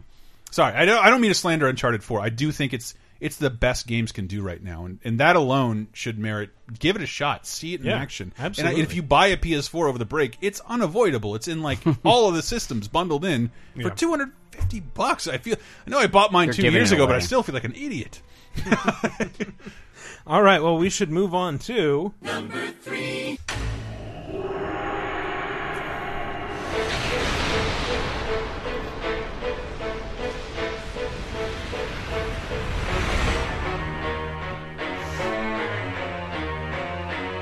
This should be a very familiar sound for people who've played this game It because sure number is. one, it comes up every, Every damn time. time you start it up. Yeah. And number two, it's a throwback to something from the 80s. Who Yep. wants to tell me what this is? Uh, everything on the Laser Time Network. Yes, this this game is everything remember. on the Laser Time Network. uh, this is Dragon Quest Builders, uh, which came out on PS4 and Vita. Yeah, yeah. Um, and yeah. was frankly amazing. Like this is one of the few games this year that like really sucked in my attention. It's like I can't stop playing this until I finish it. Kind of, yeah. So, like, weirdly, it's just the way the year shook out. I didn't play many games, and even Dark Souls 3, something that I theoretically, me, should have played, I, Mhm. ba- I barely touched. You were still playing Bloodborne, like I, finishing the first platinuming the first three months Yeah. of the year were me platinuming the rest of Bloodborne, Blood and, Bros. and doing all the DLC. But uh, once I finished, but I did for whatever reason play Deus Ex: Mankind Divided because I'm the only person I know that finished hum, whatever the last one was. Human Revolution five years ago, Mhm. and I was like, well, the new one I should probably finish it because every one of my friends is either a Metal Gear expert or an Assassin's Creed expert or this, that, whatever. But nobody played the new Deus Ex game, so You have other friends who are Assassin's Creed experts? Yeah. I'll fucking fight them to the death. Let's go. All right. Kevin, you're called out, buddy. uh, but uh, no, I'm I Kevin, and that series is terrible. um, fucking kill you, man. Uh, but um, This isn't about Deus but Ex, one- about once I Dragon finished, Quest. once I finished Dragon Deus Ex, which is not a great video game by any means, but it was very pretty and it was actually quite relaxing Mhm. because it was just steal people's email the game. Okay. And I was like, yeah, sure. I'll I'm meant for thirty The hours. Putin simulator. Watch I- Dogs Two. You I'm- love it. Uh, it's not the same. It's not the same. It'll work next year. I Uh, but um, once I finished that, I was like, I need like the farthest thing from this. And when you had talked about some VGA we were on, you mentioned Dragon Quest Builders was a throwback to DQ one, and I was like, what? Yeah, it totally is. And you want you want to hear how much it's a throwback? It's probably this music, right? Poof poof. There you Ah, go. fucking Don't- stair climbing. I mean, it's beautiful. You're back in Alefgard, Yes. and where the uh, grandson of Loto, Welcome the, to my the world. descendant of Loto, failed the, the world, Uh-huh. and everybody Yeah, lost so- the ability to build. Uh, the ability. for those who played the first Dragon Quest, like you get a choice at the very end of that game. Listeners, first Dragon who is- Warrior. Are you spoiling Dragon Quest? No, Well, first uh, first North- Dragon Warrior. You Anyone meet in bad America yeah. play Dragon Warrior because you got it for free Yes, with Nintendo Power. Absolutely. So, So at the end of that game, you get a choice from the bad guy. He's like, "Ah, join me. Why fight? Uh, you'll you'll get to rule half the world." And uh, if if you say yes, then the screen just goes black, and it's like, "Oh, that wasn't the canon ending." And then you go back and you fight him, and uh, happy ending, game And over. Dino the rest Delo- the rest of the Dragon Quest series happens. Yeah. But this is like, well, let's tell the story of what happens if you said yes and accepted Well, the only offer. two and three are connected to one, so just you know, it's Hmm. not the rest of the. All right, fine. But uh, yeah, so you're you're in a you're in a ruined world, and for whatever reason, mankind has completely lost the ability to make things. This really sounds like They, 2016. they've forgotten about it for centuries. This is just making things in general is a lost art. So Well, you yeah, have to teach them how to do it. Yeah, I think the whole idea is like it got so bad and so desolate and decimated that it was just pe- pe- people gave up on the will to live, to unite in any organized fashion, and that also meant like hunting, hunting and gathering was the best you could do. Yeah. and the idea of being any more organized than that just disappeared. Well, also the the creative impulse was Yeah. magically stolen from them. That Yeah. part of the story. and then so the game is like you are this you know chosen person uh, which i guess i don't know i don't i didn't finish the game Mm-hmm. uh, because uh, again the way I, i'll allude to i think at the end of the show about how slowly i play games because i'm super meticulous i played the first chapter Mhm. and i bet i cleared 50 hours Yep. of just that first chapter Yep. because I did not realize it's a Minecraft. So you, what drew me to it was like it's like Minecraft but with goals Mhm. and A story. and, And a story, and and, it, and it was wrapped up in like the, one of the two Dragon Quest games I knew. So like you see familiar enemies you might remember, and f- and the overworld music is the same as Dragon Quest or Dragon Warrior One. So I was like, this is really cool, and building was really fun. And what I didn't know is that when you were done with that particular area's you know tasks and you save it from this giant golem which was a really cool fight. Like all the events that lead up to the more you build up your city you start drawing the attention of monsters and blah blah blah. Mhm. uh, i thought this was going to be the base for the whole game. So in between doing tasks i'm like well time to dig out everything underneath the earth and build a giant subterranean lair and uh, I'll build a, everything I can. And I figured out a way I can stack and make multiple story buildings, and I'm going to do all this crazy shit. And then I finish the area. It's like, oh, when you leave here, uh, you can never come back, and it's gone forever. And you will now, but now you've unlocked the free play area, and I'm like, you assholes! Well- I can't believe you didn't tell me ahead of time. Hey, dear, subtly, here's a way. Don't don't like Don't get too don't get too attached and Yeah. fret over this Although- because this other mode is where you want to build your crazy shit and Yeah. share it with friends. I thought this was going to be like over time we're going to do many many quests and then instead Oh, these, you are. these you are but these chapters are like hard breaks Yeah. and you move to like a new area where chapter 2 begins and, and, everything's and it poison. does it does sa- keep your old saves for each Sure, chapter. it does. and so you can reload them. But it's not the same as like I'm just going to teleport back here and see how my friends are doing. Yeah, I thought it was like this is this is the base. Yeah. This is where I will rebuild like- the world. No, the, the chapters are basically separate game worlds. yeah, and, and each so- one has like it's kind of a surprise because like oh yeah I've gotten a feel for how things work Yeah. in the it, around uh, what's what's the first place Wasn't it Cantlin? Alefgard? No, well, the, Tamil. Can, Cantlin, Cantlin? Cantlin, Cantlin, yeah, Something and like that. and then it's like, oh, now I'm in a swamp and I have like half the resources available anywhere on the map, Yeah. and uh, it's sort of a struggle. I have to learn how to make new things, and then yeah, the final level is just Is like it- there's nothing but ash and skulls everywhere. is it all DQ one, or does it dive into two and three? I I don't know enough about two and three to Hmm. say, but Well, two goes Hank does. forward in time, three goes backwards in time. So, though that's Okay. the spoiler at the end of three, if we're going to spoil thirty-year-old Dragon Oh, Quest yeah. games. Uh, I wish but- you wouldn't. Sorry, Nintendo Power spoiled that. I mean, come on. Oh, the three was connected to one. Yes, Oh, I didn't but, know that. but you're Erdrick. I, I didn't Ah. play. Yeah, that's the end of the game. That it Shout out to Descendants of Erdrick, by the way. and that the great metal band. overworld you're playing in three is actually underneath it is the subterranean world. That's Alefgard. So the sky is actually above you, more ground. That's another world. Weird. Yeah. Jesus. That's some SMT shit. Yeah. But anyway, I also really enjoyed it. I uh, I am the biggest Dragon Quest fan in this room, I would say. And Easy, buddy. and I think I'm the biggest Minecraft fan, so I got the most enjoyment out of this. well, that's I'm why a- I, yeah, just endlessly digging up blocks, Yeah. adding them to my inventory. so inventory. I, I had the opposite approach to it. Was like I don't hey enjoy Minecraft all you like, but I I'm not 13. So I'm not into. so I didn't. I that was my feeling. Henry can afford beforehand. Legos. So Dragon Quest. So Dragon Quest turned me on to Legos are the expensive. Minecraft the, to the Minecraft uh, gameplay style. I like that, and it needed. It was uh, one of those things where.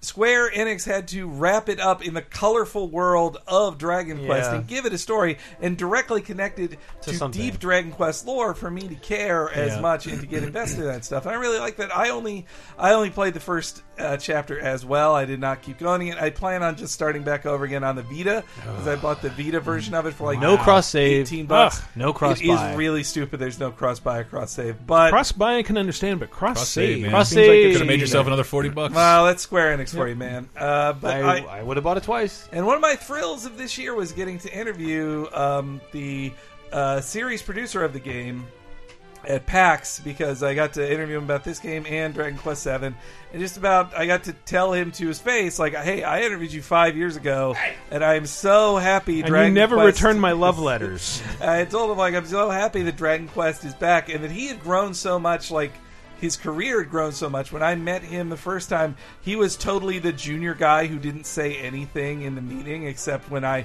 mentioned Rocket Slime, which he had personally produced. Oh my goodness! And, and but this time he was like, uh, "Hey, I'm I'm wearing a T-shirt here. I'm not in a dis- business suit. I'm just talking about how cool Dragon Quest is. I'm so excited. Like it was it was cool to see him so much more, you know, relaxed. And this with Dragon Quest Seven was well, actually Heroes before it, but this was the 30th anniversary of Dragon Quest. And America finally got Dragon Quest back. There had been a Dragon Quest embargo for five years, and we got this, and then two uh, in, within the same within a month, we got Dragon Quest Seven and Dragon Quest Builders. Yep. It was really awesome. And then soon we'll go Dragon Quest Eight, and then we're gonna get Dragon Quest Heroes. And I pray, I pray, in the next week we're gonna get news on Dragon Quest Eleven, or we did get news on Dragon Quest Eleven. We did. uh, Yeah. but Checks out. I'm hoping it comes to that one will come to America with no with little delay. Um, but yeah, like I'm not a Minecraft fan per se. I, I don't like any game that asks me to build shit because I'm I never liked Legos as a kid. I, I like playing with Michael's face to that.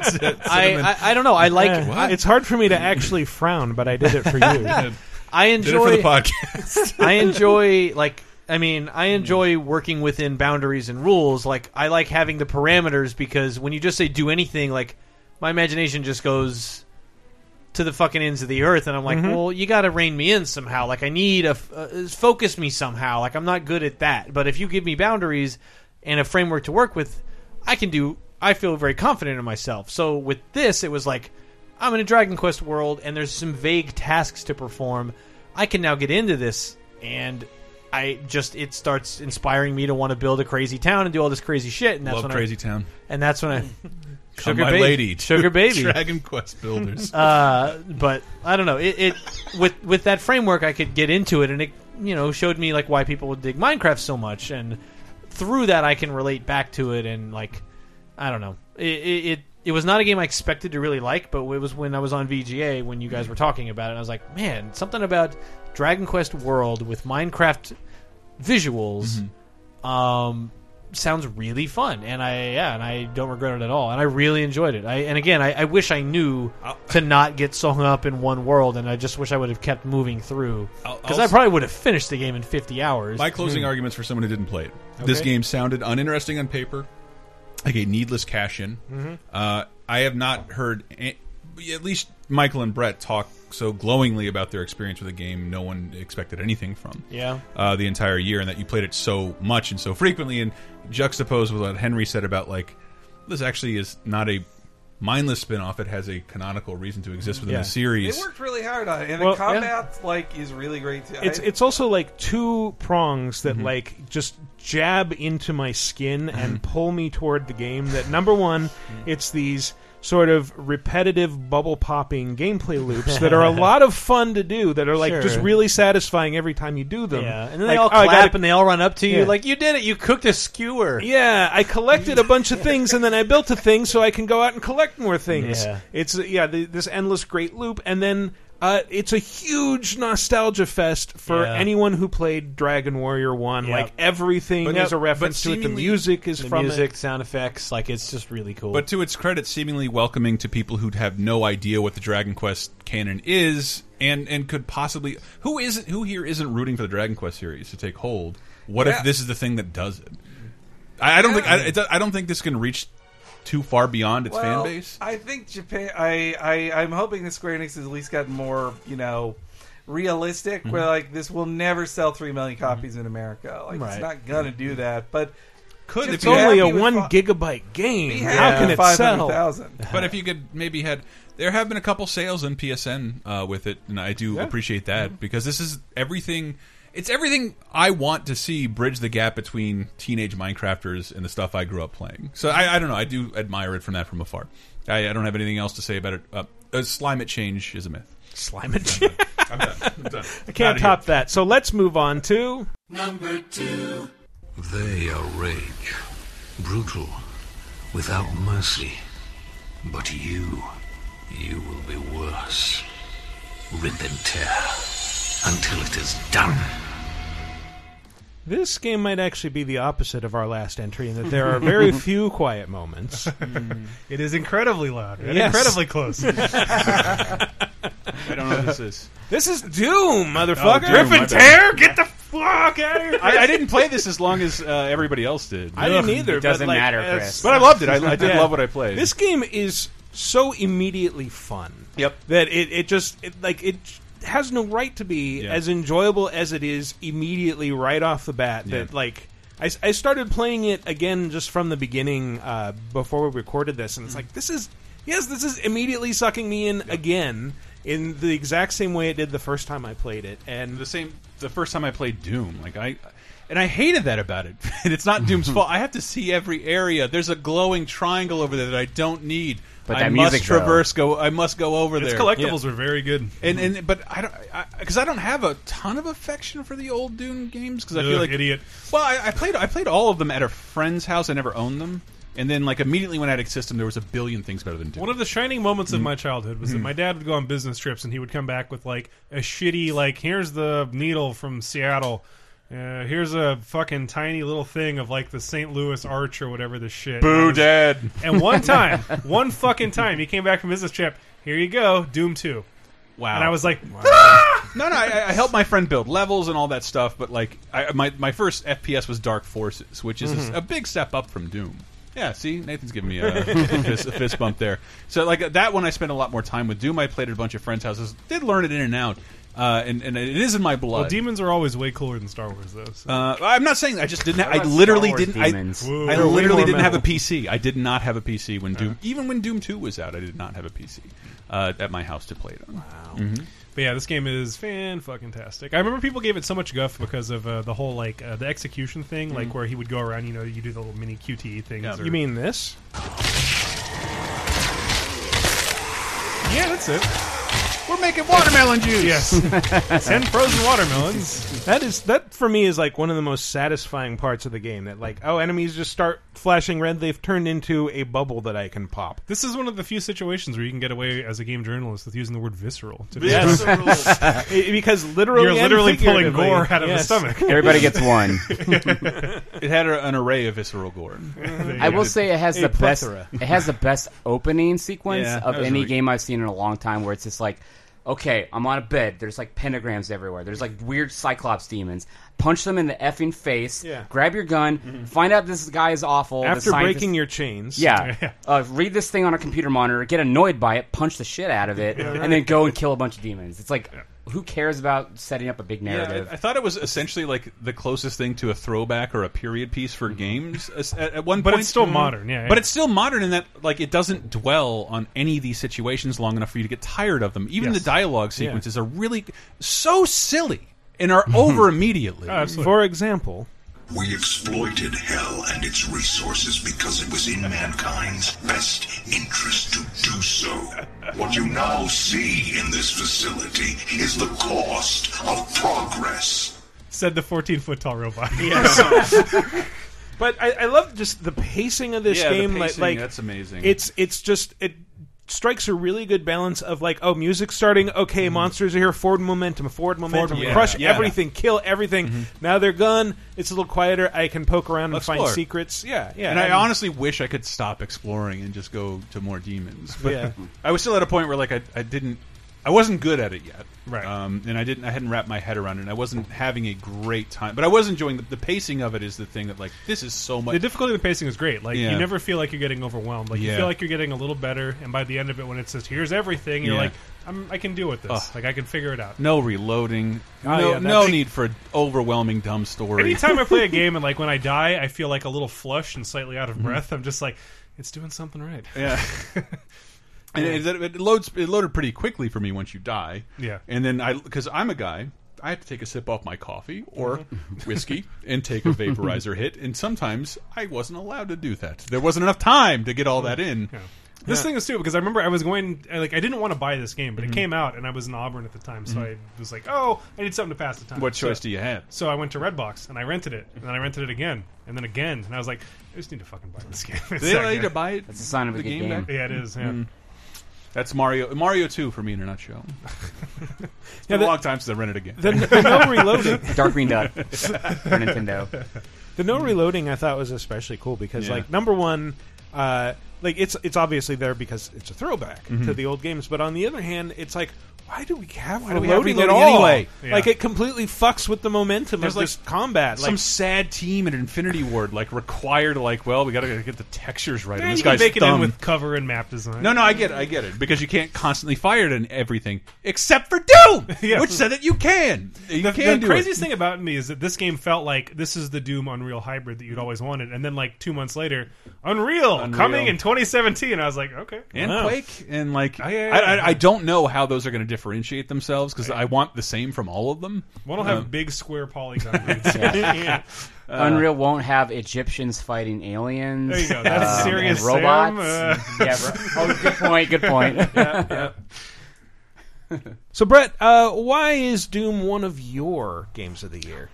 Well, like I said, uh, as of one of the five games I played this year, it was just so good. um, but no, it was like Doom one and two are two of my absolute favorite games of all time. I thoroughly enjoy them. I think they are way better than even the stereotype of Doom Mhm. gives it credit. Gi- I don't know how to phrase that better, but like the stereotype of Doom is that it's a mindless shooter where you run and grab keys and kill everything Yeah, in the room. yeah. But what the secret genius of that game is is the level design. Like they worked with a, le- a level editor that I, as a 15 year old, could use and made my own Doom levels with my friends that we would trade for years. Like I was more into Doom, I can say, than mm. anyone at this table. Like, mm. eh, no I was way. pretty huge It's- into Doom. No way. I, I got into it when I didn't have a computer. I so I read played it the everywhere fucking else. novels. I read, dude. I still have all four of those novels, Wow. and I, okay, I lied. I only read the first one. I read all four of them. and Apparently, I got into some weird shit with tree people. I'm like, ah, that's not Doom. Uh, no, the last two books are really bad.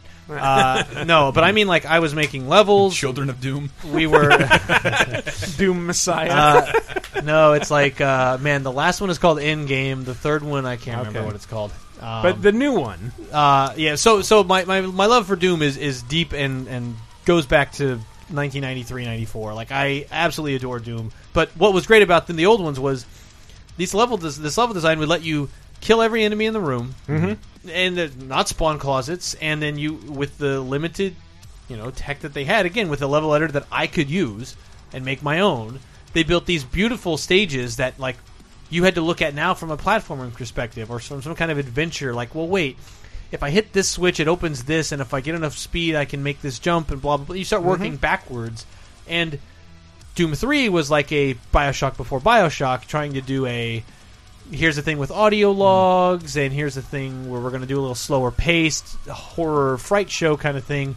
And Doom 2016 was like, no, no, no, this is like industrial metal screaming at you while you punch demons in the fucking face and rip them in half and go total balls out metal. Yep. The whole game. But also, you can kill every enemy in the level, and then you are still left with this 3D map, and you're like, well, wait a minute. And then the game switches. It goes from like the frenetic, just tear shit in half and fucking lift weights while you play a game kind of video game to I'm now going to thoughtfully think about the level design and think about how do I get up there. It's an interesting perspective. And let me go back and and then you're like, well, now I want to get all the collectibles. Be- not because like I'm still in a collectible mode mm-hmm. because that the need to scratch that itch is far left me.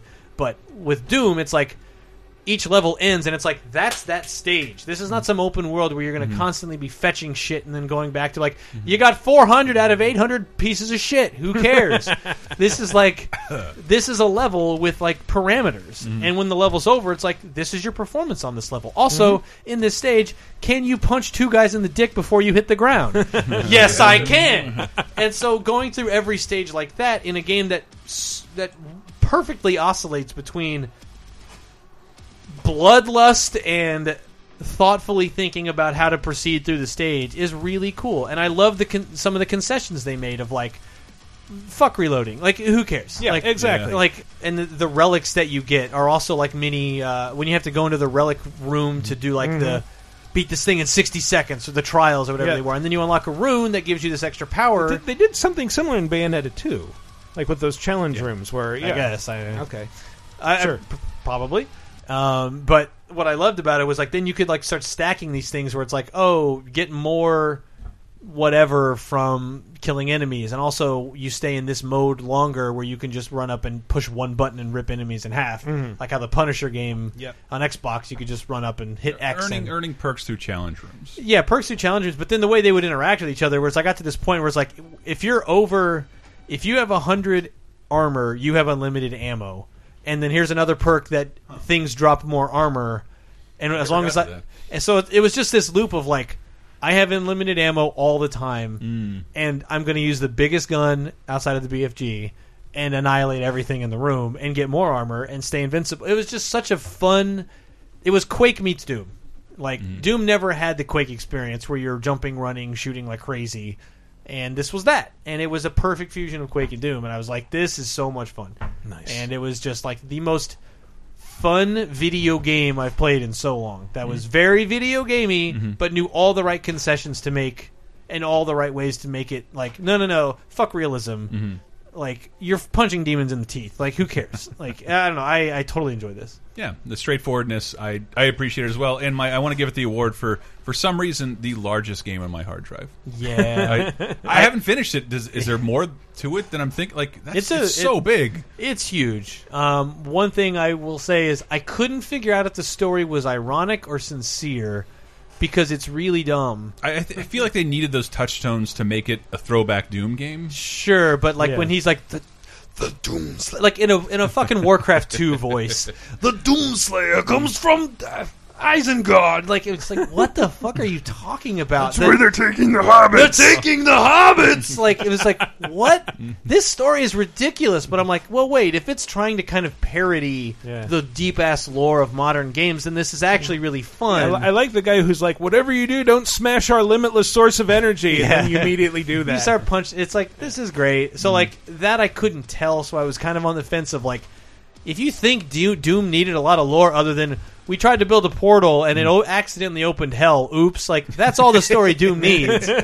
So once the Argent energy fuels the world, like uh, I'll entertain like sixty more seconds of this, but the mm-hmm. moment I can't s- keep punching things in the face, it's not Doom anymore. Mm-hmm. So it kind of started to lose me from time to time. But I think it was trying to be a little tongue in cheek while also trying to build a little story. So mm. I kind of was like on the fence, but I, overall I enjoyed that part too. So cool, great game. All right, well, let's move on to This is our final, obvious best game of the year. No shitting anybody. Let's take it away. Always remember never accept the world as it appears to be. Dare to see it for what it could be. Oh, I'm sorry, that's the wrong sound. It's high noon. Ah, there you go. What was the other one? No Man's Sky? No, that's Nah. that's from one of the uh, the many like trailers that they put out in lieu of having cutscenes in this Mm. game. And that's the one that like tells Winston's origin story of like his dad trying to teach him how to see Yeah, the dude. world from space. My girlfriend dug up throwing all my shit from the living room here. I got myself a Winston Velcro patch. Nice. How about Nice. that? Mm, a jelly? If I recognize that on the street, I'd beat you up. Dump my books. I don't care what Part they of are. Saturn. How to survive cancer. Overwatch. This I, I have not seen a game fire public imagination Yeah. like Yeah. Overwatch in years. Yeah. like I that's important. I know I spend way too much time on Twitter, but like that Mhm. seems to be like it, it comes up with regularity. Mm. There's people talking about it and doing fan art, and like people who I follow who have nothing to do with video mm-hmm. games are talking about Overwatch. And I, it, I've said this a billion times. Yeah, you're wearing an Overwatch I- jacket. I, wear my passions on my sleeve, and this game is amazing. Yeah, I love it. And like I, I've, I've made this case before, when you're watching a movie in the late '90s and they've made a game just so like a, a governor character could complain about it. Yeah, it's a gorilla fighting a lesbian, fighting You a, can't spoil the new fighting a juggernaut, fighting The fighting governor. a, fighting a soldier and a western guy. Like, that's not a fucking game. These people have never seen a game in their life. And like, uh, uh, under Overwatch is just like that fake game that we thought could never exist. It's like the box art from like 14 different graphic Yeah. cards from the mid 2000s, all put together in the It, same game. it really does. It looks like the splash page for like Playboy's uh, game, game game girl centerfolds. Like all these disparate designs and uh, character tones and skin colors, and it like all of it is beautiful. And I, I'm not a. I'm not the one who coined this, but like good character design means you can recognize someone from a silhouette. Every fucking Yeah. character, Yeah. Yeah. you can Oh, rec yeah. you, like you can recognize from their fucking shadow. You know who's f- behind you. They all have their own distinct noises. Like it's awesome. Yeah, they actually have custom like sound design based on the relativity to you and another enemy, based on how much of a danger they uh, Oh. are, like how much of a threat they are to you. Oh. It's Yeah. insane. I saw a chart of it from like I think GDC or something like that. Wow. It was insane how much thought they put into I it. mean, but- you'll hear things differently, just even depending on if you're on the same team with the character who makes the, the noise or not. Heroes never die. Thanks, Mercy. Helden sterben nicht. Oh yeah, Hear it in right. German if you're her enemy. Huh, that's Hmm. funny. Yeah, I never even thought about that. Every time it happened, I was like, "Oh God, And they're that, back that, alive again." that that's sort of a weird touch that seems to happen with a lot of characters when they have say things in different languages, or when they say things uh, that enemies hear in different languages. You, if you're on the, the same team as them, will hear them in English. I think the Alex Jones take on this is This is the globalist game. I'm Every never gonna play as that from gay frog. fucking- God forbid a Mad Max and a Gorilla Man and a robot all be friends. Uh, right? Make love with a junkrat, end up in bed with a junkrat. Now he's talking about my maid, Winston. God, I, I will say that like I feel like this game people really don't understand how much uh, instilling personality in characters matters. And to me, Yeah. I actually got into the game because of Tumblr. I saw really adorable, Yeah, interesting Tumblr fan kids art. loved it. Well, and like I, I'm on Tumblr a lot because of my job. You know, I'm I'm on the internet Right. a lot. You're and, a uh, pedophile. I'm going to choose silence as my option to coin the telltale uh, choice. Um, Dot dot dot dot dot dot. Um, I deserve that. But yeah, I just I, I remember like being like, okay, whatever. I'm gonna play Battleborn. I'm I'm on that side of the war. And then like and then like Tumblr was like creating so much content, and I was just immediately enamored by those characters based on what they saw saw in it, and I was like, wow, this is like I could tell how these characters relate to each other immediately based on their designs and based on a little bit of audio clips I a saw. A little bit of audio Yeah. clips, and that's It's that's not what I keep yelling about with game story. Them hitting you over the head with how relationships are, are supposed to work, instead of Yeah. allowing you to project whatever you want on numerous different characters. Mhm. And that's like before the game came out, people were endeared to whoever these characters were. Dude, like, can any other company other than Blizzard make Team Fortress 2 12 years after it came out? yeah, yeah, yeah. But it'd be great And more Team- popular And probably more than popular. ever, Team right? Fortress Two is is the only other predecessor I think I can think of to something like Overwatch. Yeah, where Um, it captured as many, uh, or I guess as much of a mind share Yeah. across as many disparate fandoms. it told no story. Uh-huh. When we're dying to see Blizzard tell more There- of the story. there's just enough Yeah. there's just enough story to Mhm. make you fill in the gaps with your imagination, which is Yeah. the, the recipe So for a good fandom. So like cool. honestly, I mean, Overwatch does kind of try to fill in some of the gaps. When I was a girl, I had a fear of spiders. I was told they felt no emotion, that their hearts never beat. But I know the truth. At the moment of the kill, they are never more alive. But really, I looked it up on Snopes. More, they do have heartbeats. More anti-spider sentiments in I'm Trump's America. pretty I can't- sure I'm sick of this. Who's going to eat all the mosquitoes? I'm pretty sure I wrote a poem like that on LiveJournal back in high school. and, and, like what we're not talking about is the uh, it seems so easy but the um, i don't i like multiplayer shooters i like first person shooters single player and i don't play a lot of twitch shooters It's okay, Chris. You don't. uh, what It's all right. You don't like those things. i do like those things i do but like um, i don't I like that there's no single player at all. I just got sucked into Overwatch for like two months, like straight every night. And I, I think, but we're not, we're understanding the uh, uh, idea that like anybody can jump into this and you won't, you don't feel Yeah. terrible even when you just die constantly. it's the Switch same- characters, figure it out. it's the same kind of approachability that I think uh, Hearthstone and Mhm. World of Warcraft had. Mhm. They're really smart at knowing how to make a game that is a very, very approachable to new players. Yeah. To get them in long enough so that they get hooked, like myself, who never played a first-person shooter for more than a month or 2 Mhm. What it came out in May, right? Yeah. It's December. I'm still playing it every single night. Yeah. I've never done that before. See, I got, I got into it again uh, after a long absence, and they've they've added all this content in October want- and I want the December. Christmas stuff so- Yeah, the, so the Christmas stuff is really Want so good. like the snowball battle's a lot of fun. haven't I, like the, the what, what's it? The mystery party where it just keeps switching you to a random character. Mhm. Oh, yeah, I Uh, love that. Yeah. well, it kind of forces you to because like there's there's less expectations. Like either you're going to be really good with everybody, or you're just going to be stumbling around like. Hey, I'm learning this character, and that's fine. Nobody's going to really give you shit. I need about my it. loot box. I need it now, Michael. Yeah. Yeah, I'm not gonna- I'm not- I don't cotton But- those glory hole modes. But uh, I did like I saw like oh, there's like an AI practice against AI uh, feature now. Yeah, Like, yeah. I, ca- I can get in some practice time, and what it doesn't tell you is that like. Well, yeah, but you will be paired with actual teammates, and so I load that up and immediately just start hearing somebody's crying baby in my ears. I'm like, nope. But I, I did like they Abort. they incentivized uh, through those I don't- I forget what they're called, but like to play as different characters. Like here's a week where you can earn extra XP through this character. Like Yeah. learn this character because the Mhm. idea like you should know you should at some point a month in know how to play two to three characters. I like how well. they took MOBA theory and diluted it into this Yeah. game while Yeah. their MOBA sucks. But to make it natural. Sorry, yes, they're. Mo- yeah, here's the storm. I mean, whatever. If people like it, people like it. Fine.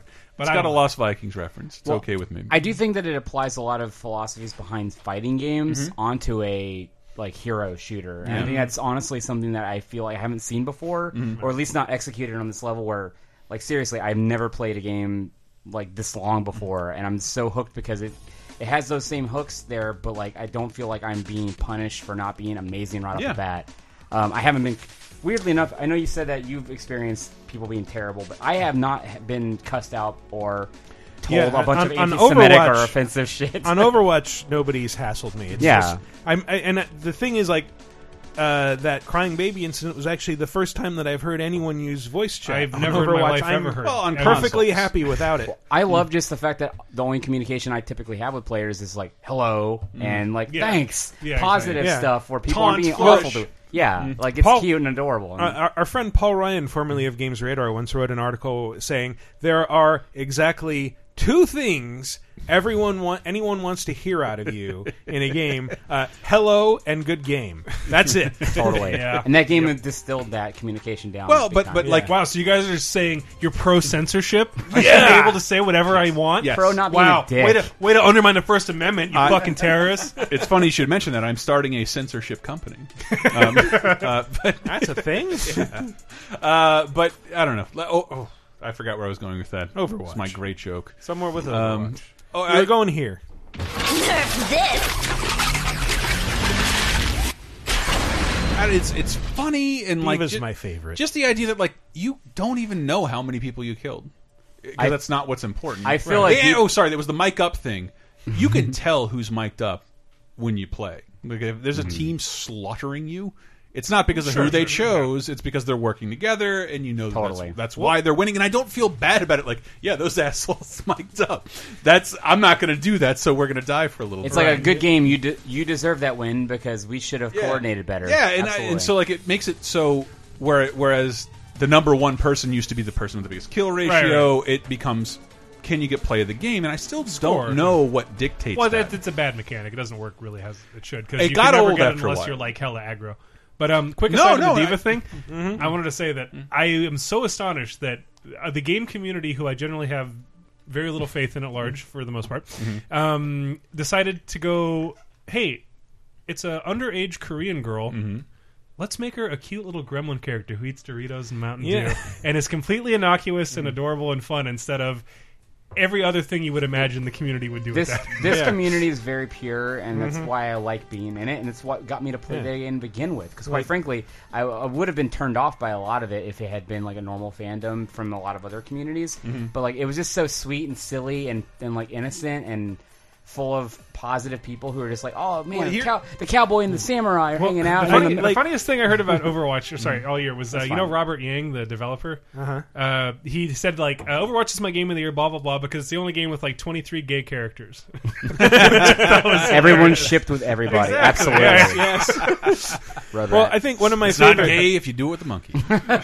one of my favorite Twitter threads of the year was like somebody just sort of explaining the uh, Overwatch fandom is like a dialogue between developer and fans, and it's like, now, here, here's a grizzled soldier who's been through a lot and he's old battle scarred. Like, fans, he's everyone's dad, and he Yes. brings some snacks. yep, Dude, Yep. ev- there's a line. Ch- there's a chart of like who's shipped with who, and it's just like lines to everybody across the board. and here it's almost it's almost unfair because it, it's almost unfair because like I remember uh, learning about that at PC Gamer and talking to Team Fortress 2 guys where they can take fans' feedback and speculation and instantly implement that into like either a gameplay audio cue or uh, fan film, uh, whereas console games take like a fucking year to get certified and like it just it's a you it's hard to get a patch in on a console. It costs Right. money Right. where it, it costs nothing on PC, but there has to be parity with the PC and the uh, PS4 and Xbox One version. So the, the fans are literally dictating what Overwatch does. They Absol- immediately represent it in Yeah. the game,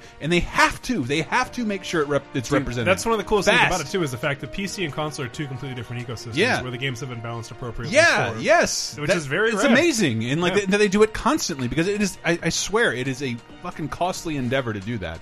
Uh, and, they, and, and But it turns out Blizzard's really good at pretty Blizzard's much everything. pretty good at do. money. Uh, they Yeah. they got this shit. You They mentioned can cities- afford it. because the whole thing seems like a free to play game, Yeah. and it, it's not anywhere. no. Dude, I have spent so much money on loot boxes. It's shameful. I've never spent this much money I, on. I hit like- a, I hit a threshold where like I'm not going to get another loot box for like months, ever, like ever unless Yeah. I pay for it. You mentioned I one GDC so too, and it was like on that point, like every single GDC I ever went to where there was a Blizzard employee talking, it was mm-hmm. like they only hire geniuses. Like the Oh, people yeah. that work there are all like articulate, super intelligent, and Mm. everything that they do. This doesn't happen accidentally. Mm-hmm. Like everything they do is so distilled and so well done that it's just Nothing of is by chance. No, They- all of this, all of it's been thought out. Yep. Totally. You're being manipulated by Blizzard. No, honestly, Benghazi goblins. My attitude is I've spent so much more time in that game than any other game this year.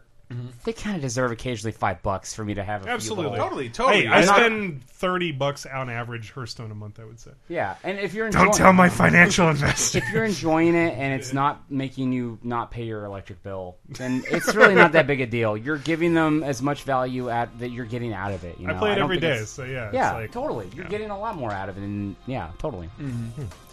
Well, but but this this game tapped the zeitgeist in a way that I don't think any other game did this year.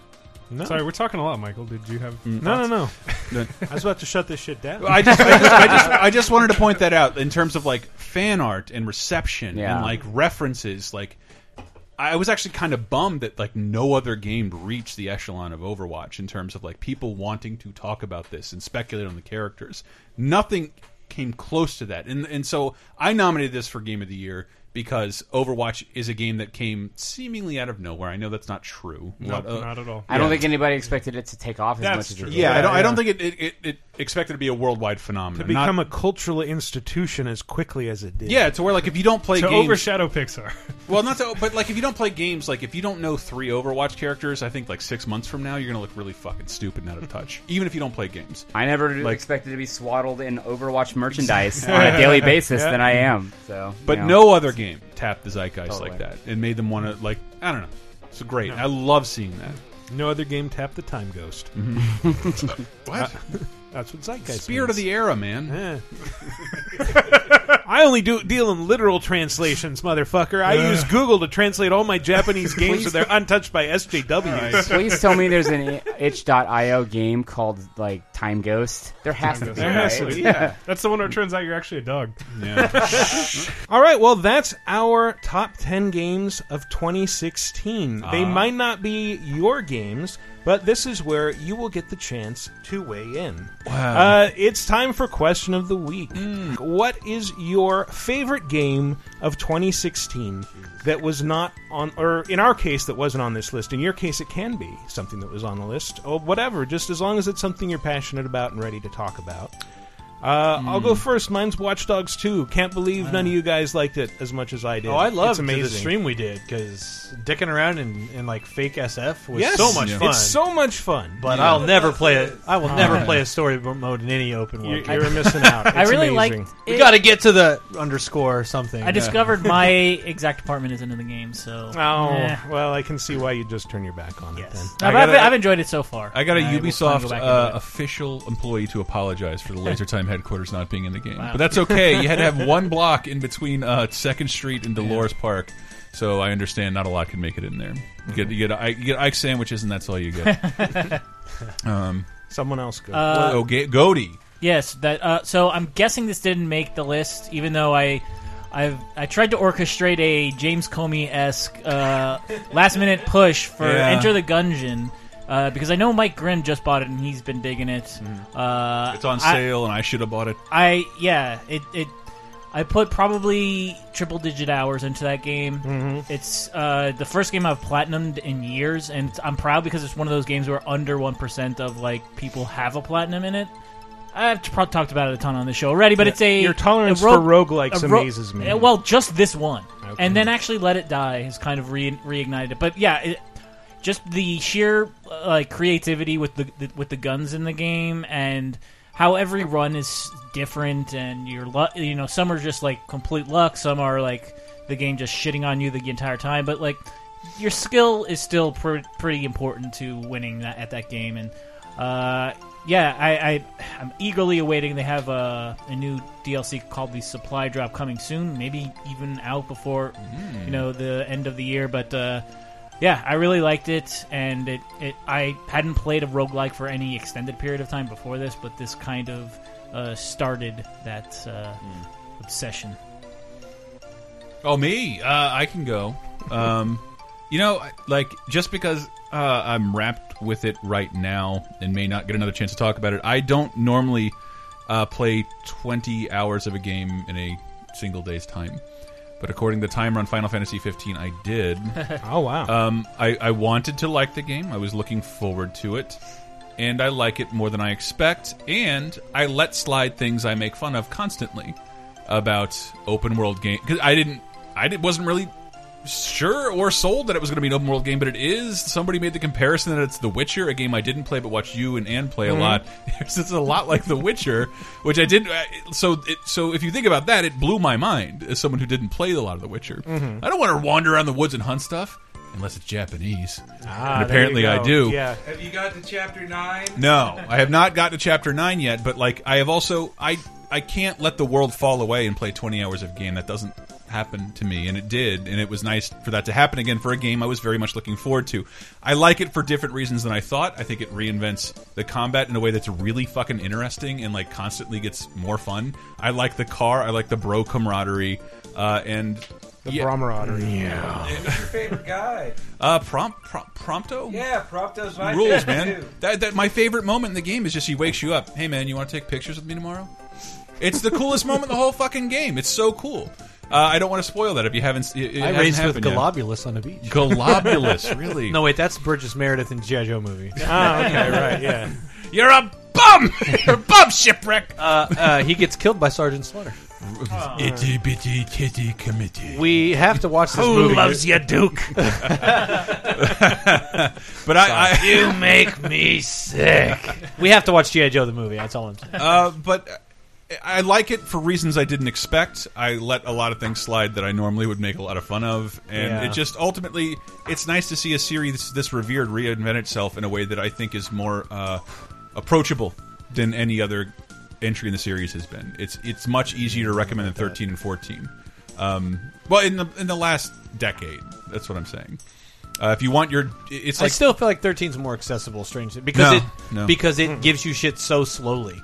Yeah, no. 15 doesn't do that. But it like it allows you to experience all that combat training, which is fucking intense, and normally is something I don't go in for. You, but you can do that separately anytime you want. Yeah. Um, you can you can you can dig into certain like I don't use magic. No, never- the magic seems totally. It seemed up it was like game. uh, it's too complicated and it's more fun just to whack shit. Invest your X- AP into making better magic. Use that path. in Hank, the game. why, why gonna- don't you come in and join the Yes, I'm conversation? gonna, I have to go, so I'm going to tag Henry in. Okay. Thanks, Dave. Uh, yeah, I mean, I, I, I, I haven't, I've only put like eight hours in, and I'm, at, I'm still in chapter one because I'm the Mm. slowest person on earth. Well, are you fucking around with side quests? Yeah, I do everything I can before I can leave. Yeah, Like, well, it I, takes I, forever. I admire. you're never gonna get to chapter. I nine. admire that it keeps you poor as fuck. So like you really Yeah. kind of need to. Yeah, uh, I am pretty do poor. side You're like, quests. aren't I a prince? Is Yeah, this yeah, supposed to where's my happen to bottomless royalty? fucking You- cavernous fucking? Invest in that rat in the Yeah, regalia. it's like, oh well, your title doesn't mean much outside the city walls. Yeah, but how about my credit card? Like, Yeah. do I not have money? no, I have to deliver Ins- vegetables. I'm Insomnia royalty. bucks don't matter outside Yeah. of the wall, and man. that, yeah, apparently there's no exchange rate whatsoever. I, I do like that even your teammates at one point says like you're slightly better than a delivery boy. but but like like thirteen, it um like thirteen, it, it has some warts, uh, and I still like it. But I, in, in, as opposed to a game that you recommend to someone, like rent it, give it a shot. I can't guarantee someone would play thirteen. Your opinion that doesn't long. totally matter till you got to chapter nine. I gotta say, like, Well, I know I know it has something. I'm, I've read a little bit about. it. I'm trying to stay away from the it. game is two games, but uh, Yeah. and I like, and by the end, I liked that second game. But I just did 20 hours of a thing I really like. Yeah, and, it's really good at that. But this, I, the thing I was shouting was, Mm-hmm. "Hey, it's Henry again." Uh, the thing I was shouting was that uh, if you want magic to matter more, then you invest on the Ascension board. You start investing AP big time in that because. Nope. for, yeah, Not- I've invested none. you really should because It's when you worthless so get when you start meeting enemies that are like, oh, I know this one's weak to fire. Cool. I used my thing to give me. If I even put one into crafting a fire Mm-hmm. spell, it is now a thirty power fire spell. I, I have to Like, be on. I haven't wrapped my head around all that yet. I, But I again, can't, I can't make heads or tails. of 20 it. hours. I'm chapter five, six at this point, maybe 7 Mm-hmm. Um, I haven't really needed it yet. I understand I because I, eventually I you'll get mean, in the you dungeon don't. like this thing's level 20 and To taking be the honest, shit if you out of just me. buy potions, like you'll never see game over. Like, Yeah, you just I buy a lot of all the potions. potions you need, or well, really elixirs. I deliver We a should lot talk of about it At this point, we're we're really getting into a uh, just an extra entry about My bad, my FF15. Um, Brett, did you have one? I played like five games this year. Atta boy. Are they all on the list? No, probably none of them are, Oh. except for like one. I don't know. Did All right. Last Guardian make the list? Yes. Uh, well, I wasn't on that conversation, but I enjoy it. But it, it- much like FF15, it's uh, it's one of those games where I could tear it a new asshole, just like Ico and Shadow of the Colossus. Two games I finished. Ico twice and Colossus one and a What half. did VG Empire about recently? And we just did a VG Empire about Ico and Shadow Colossus. Great soundtracks, but like, I'm kind of livid at Last Guardian for like, you guys have literally had 15 years to fix the controls of these games, Mhm. and you didn't fix anything. Nope. It's just as clumsy, like, unforgivably clumsy, and the input delay of like, you can hear me click the stick all the way to the right, and the character just fucking sits there, and it's like, you can't keep doing this, guys. You can't make three games in 20 years and be like, I don't, this is as good as it's going to get. Game of the year. That's not possible. but at the end of the day, I would have made that criticism about Ico, and I would definitely would have made it about Shadow of the Colossus because that game's clumsy as shit. Mhm. But they are much more than the sum of their parts, and they give you an experience that no other game provides. And for all the frustration and weird ragdoll physics that your character will just oh my all my limbs are everywhere now, and I'm just. I can climb on this, but not this. I can move my arm around this, but not this. It's just inconsistent. Look, all, you can't jump on rocks. I don't want to have to tell you this again. there's all kinds of shit that it's like, is this realistic or not? Like, can you climb this shit or not? There's all kinds of just weird gameplay breaking moments where you're like, if you're not going to have a HUD and like a skill tree, I need to know exactly what I can and can't do. And there's just so many moments where I'm like, really, he can't move his arm around the stud sticking out of the two by four to keep climbing just because you don't want to have him there in this part of the game. That doesn't make any sense. Hmm. But you forgive all that because walking around with Trico is just comparable to nothing. There's nothing else like this, and the sense of scale and scope when you're like climbing these huge vistas and all this stuff, like. And you turn around and there's Trico looking at you with his big eyes and his ears and his feathers. Are fl- it's like this is so cool. And just like Shadow of the Colossus, where like I'm frustrated sixty percent of the time, but those other forty percent, like it's weighted so much more hmm. because it's not like it's not like I put up with playing a certain game mm-hmm. for the good parts that probably a dozen other games did the same kind of good thing this year, and I just decided this is the game I'm playing. Watch Dogs does a bunch of great stuff, but I probably could have played five different open world games that did similar things, not exactly like Watch Dogs, but in the wheelhouse. Yeah, lots Whereas- of them let you just hack everything in the environment and remote control cars, button prompts that move XY coordinates. But uh, the point is, like taking missions. You just described all games. I know, uh, but like that's what being on any development shatters everything. So Mhm. it's like Ah, yeah, it's that's killing. true. It's killing me, man. but like, but what I mean is like the, the the game loop that you're in in Watch Dogs is similar to other game loops that you would find in, in other. What you do in the loop is different, but like. Last Guardian, I can't really compare that to something else. Like maybe Mm. out of this world, or like that's the closest thing. Or like the old Prince of Persia games, where it's like trial and error or beautiful. Or and- like a segment of a Zelda game, like a really artsy segment of a Maybe, but li- yeah, but like with just total silence and you're just there with your thoughts and looking at the environment, it's like this is really cool. Mine, but, but the only other thing I would say is uh, like I beat Earthbound this year for the first time. Oh well, which was congratulations! which was great and a very thoughtful. I, video I would have figured you'd done that at the time, like a good human being. No, I weirdly didn't. I Uh, I it still was- haven't made it past the intro. Don't feel bad.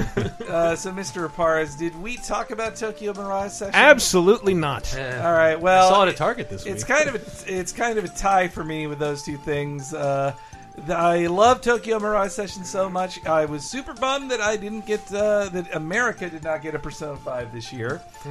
We got to wait till April fourth until it gets delayed again. Gives me another year to finish four. Yeah, you losers, man. Yeah. So I so but this was a Persona. How many books I'll finish in the time that game takes to acknowledge me? Tokyo Mirage Sessions is uh, is a Persona game, except a little cheerier, but happy Japanese teens having fun and singing songs and and going through dungeons together and completely relatable. We call it an uncle's delight. Going through S and M clubs together. and their personas and their personas are Fire Emblem characters, and Ah. and Oh the turn-based action is awesome. Where somebody will occasionally do like the equivalent of a limit break, except it's a music video. uh, but also, So it's really long and you can't skip it.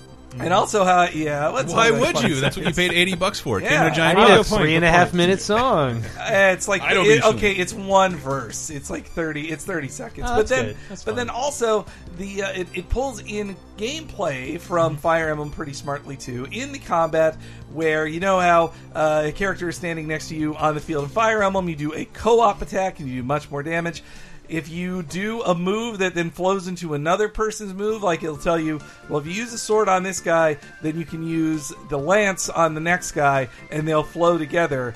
It's about planning it like that. It's really neat, and uh, I mean, it is full of super anime stuff. If you're not into anime stuff, then you're not. Maybe you won't like it, but I really loved it, especially as I love Japan. Period. as somebody who loves Shibuya and has been to Shibuya and Tokyo, like the near perfect recreation of the Hachiko Gate in Shibuya is awesome. Uh, and so, second, my other favorite, that I put 85 hours into Dragon Quest Seven. All right, moving on. I would, well, look, I would Game of not- 10 years ago. I would not suggest anyone ever play it. To be honest, like it is for Dragon Quest completists.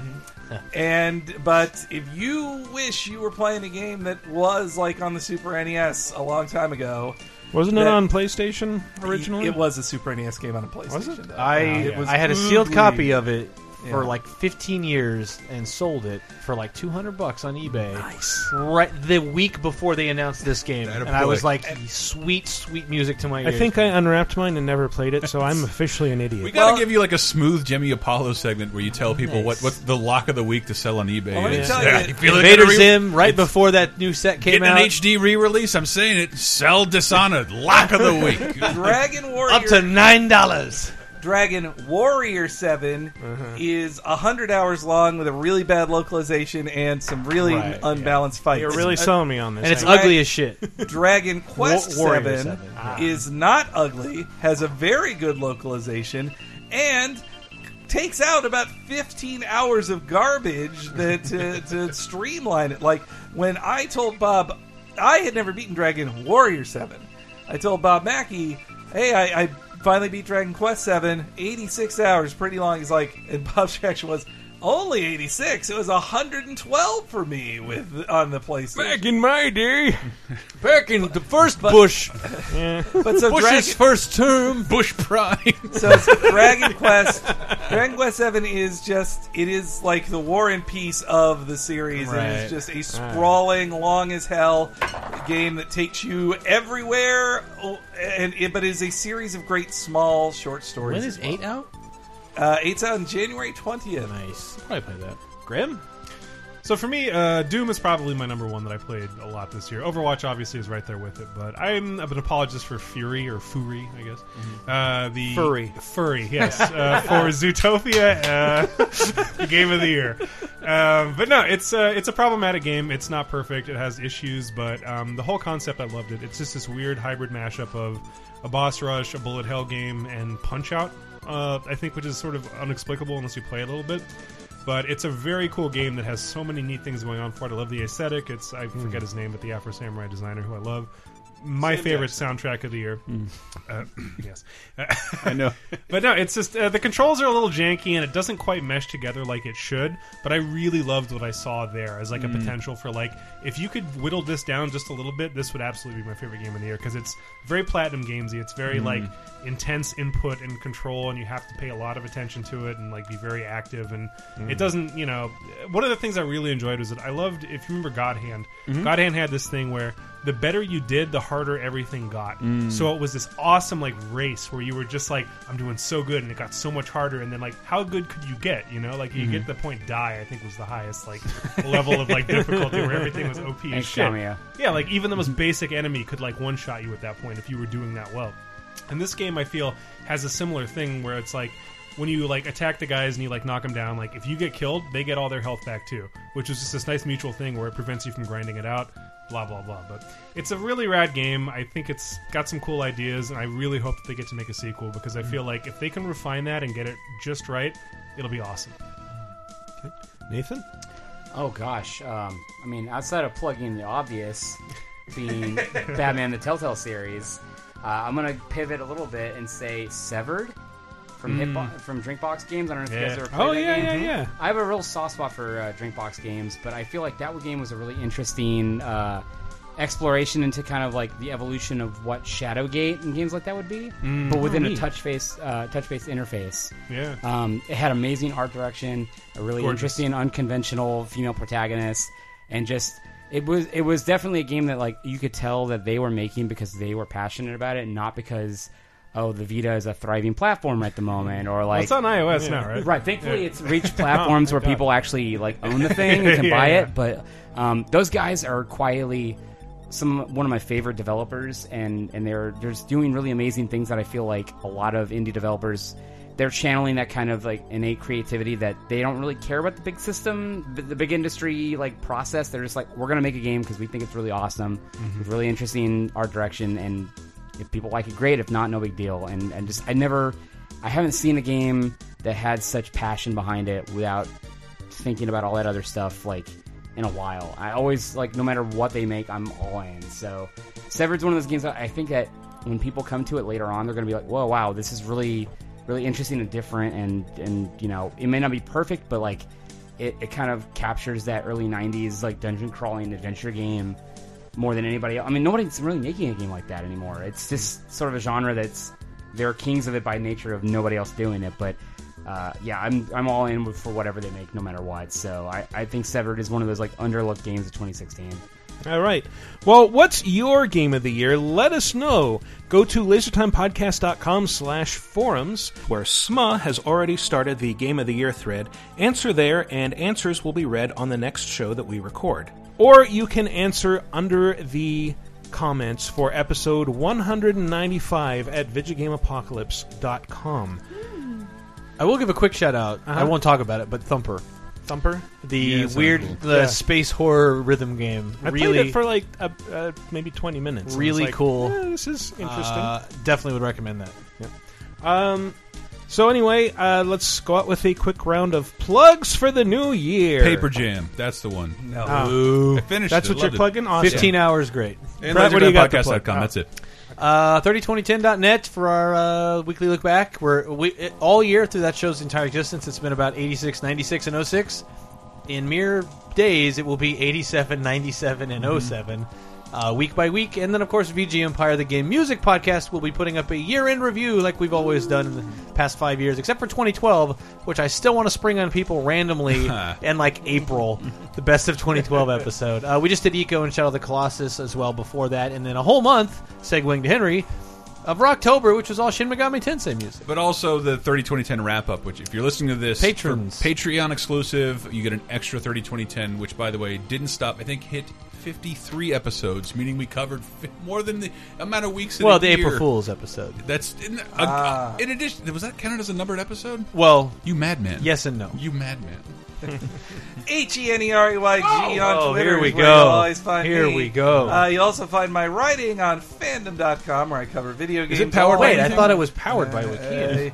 Yeah, it should- yeah. and uh, Man, giving up already. trying. I was trying to toss it I to you. appreciate that. But uh, also, though, I do Talking Simpsons every week with one Bob Mackey, aka at Bob Servo on Twitter, and uh, we just recorded a big old string of them. We're deep into season four. Season four is almost over, uh, and we're having such a good time. And you can listen to the entire first season of it, as well as the wrap-up episodes on patreon.com slash lasertime. $5 a month will give you access to all that. It's so great. You want to give us money. And a quick plug for Bob since he's not here. If you haven't heard it, a, a Christmas episode of Retronauts where we talk about Christmas comes to Pac-Land. One of the worst Christmas specials slash cartoons of all time, and I the had Sonic a great time. worse. Come on, it, Pac-Land's just boring. It's but it's Hanna Barbera boring, and, and they use I- they substitute the word Smurf for chomp on everything. I chomping hate this. All those chomping chomps are stealing our jobs.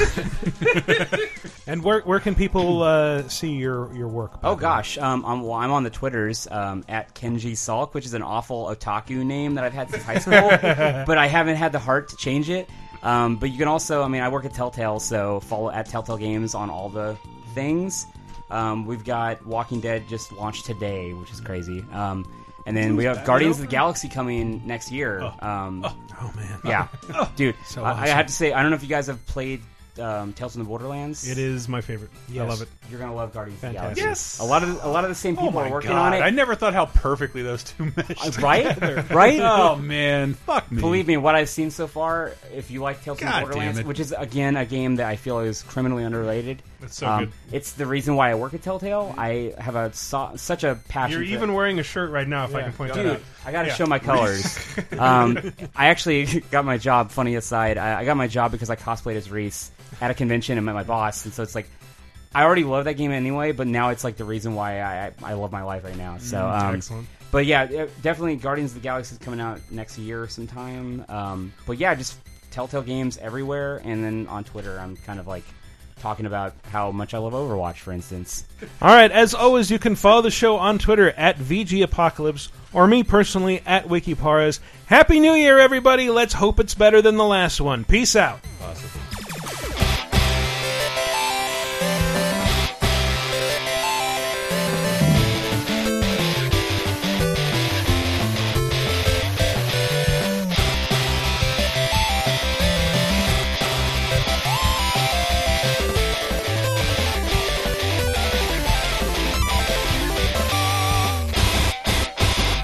I think Overwatch is a game for for gay babies, and that's why I gave it my game. wow, I'm gonna cut all of this. Jesus, how are you guys so drunk already?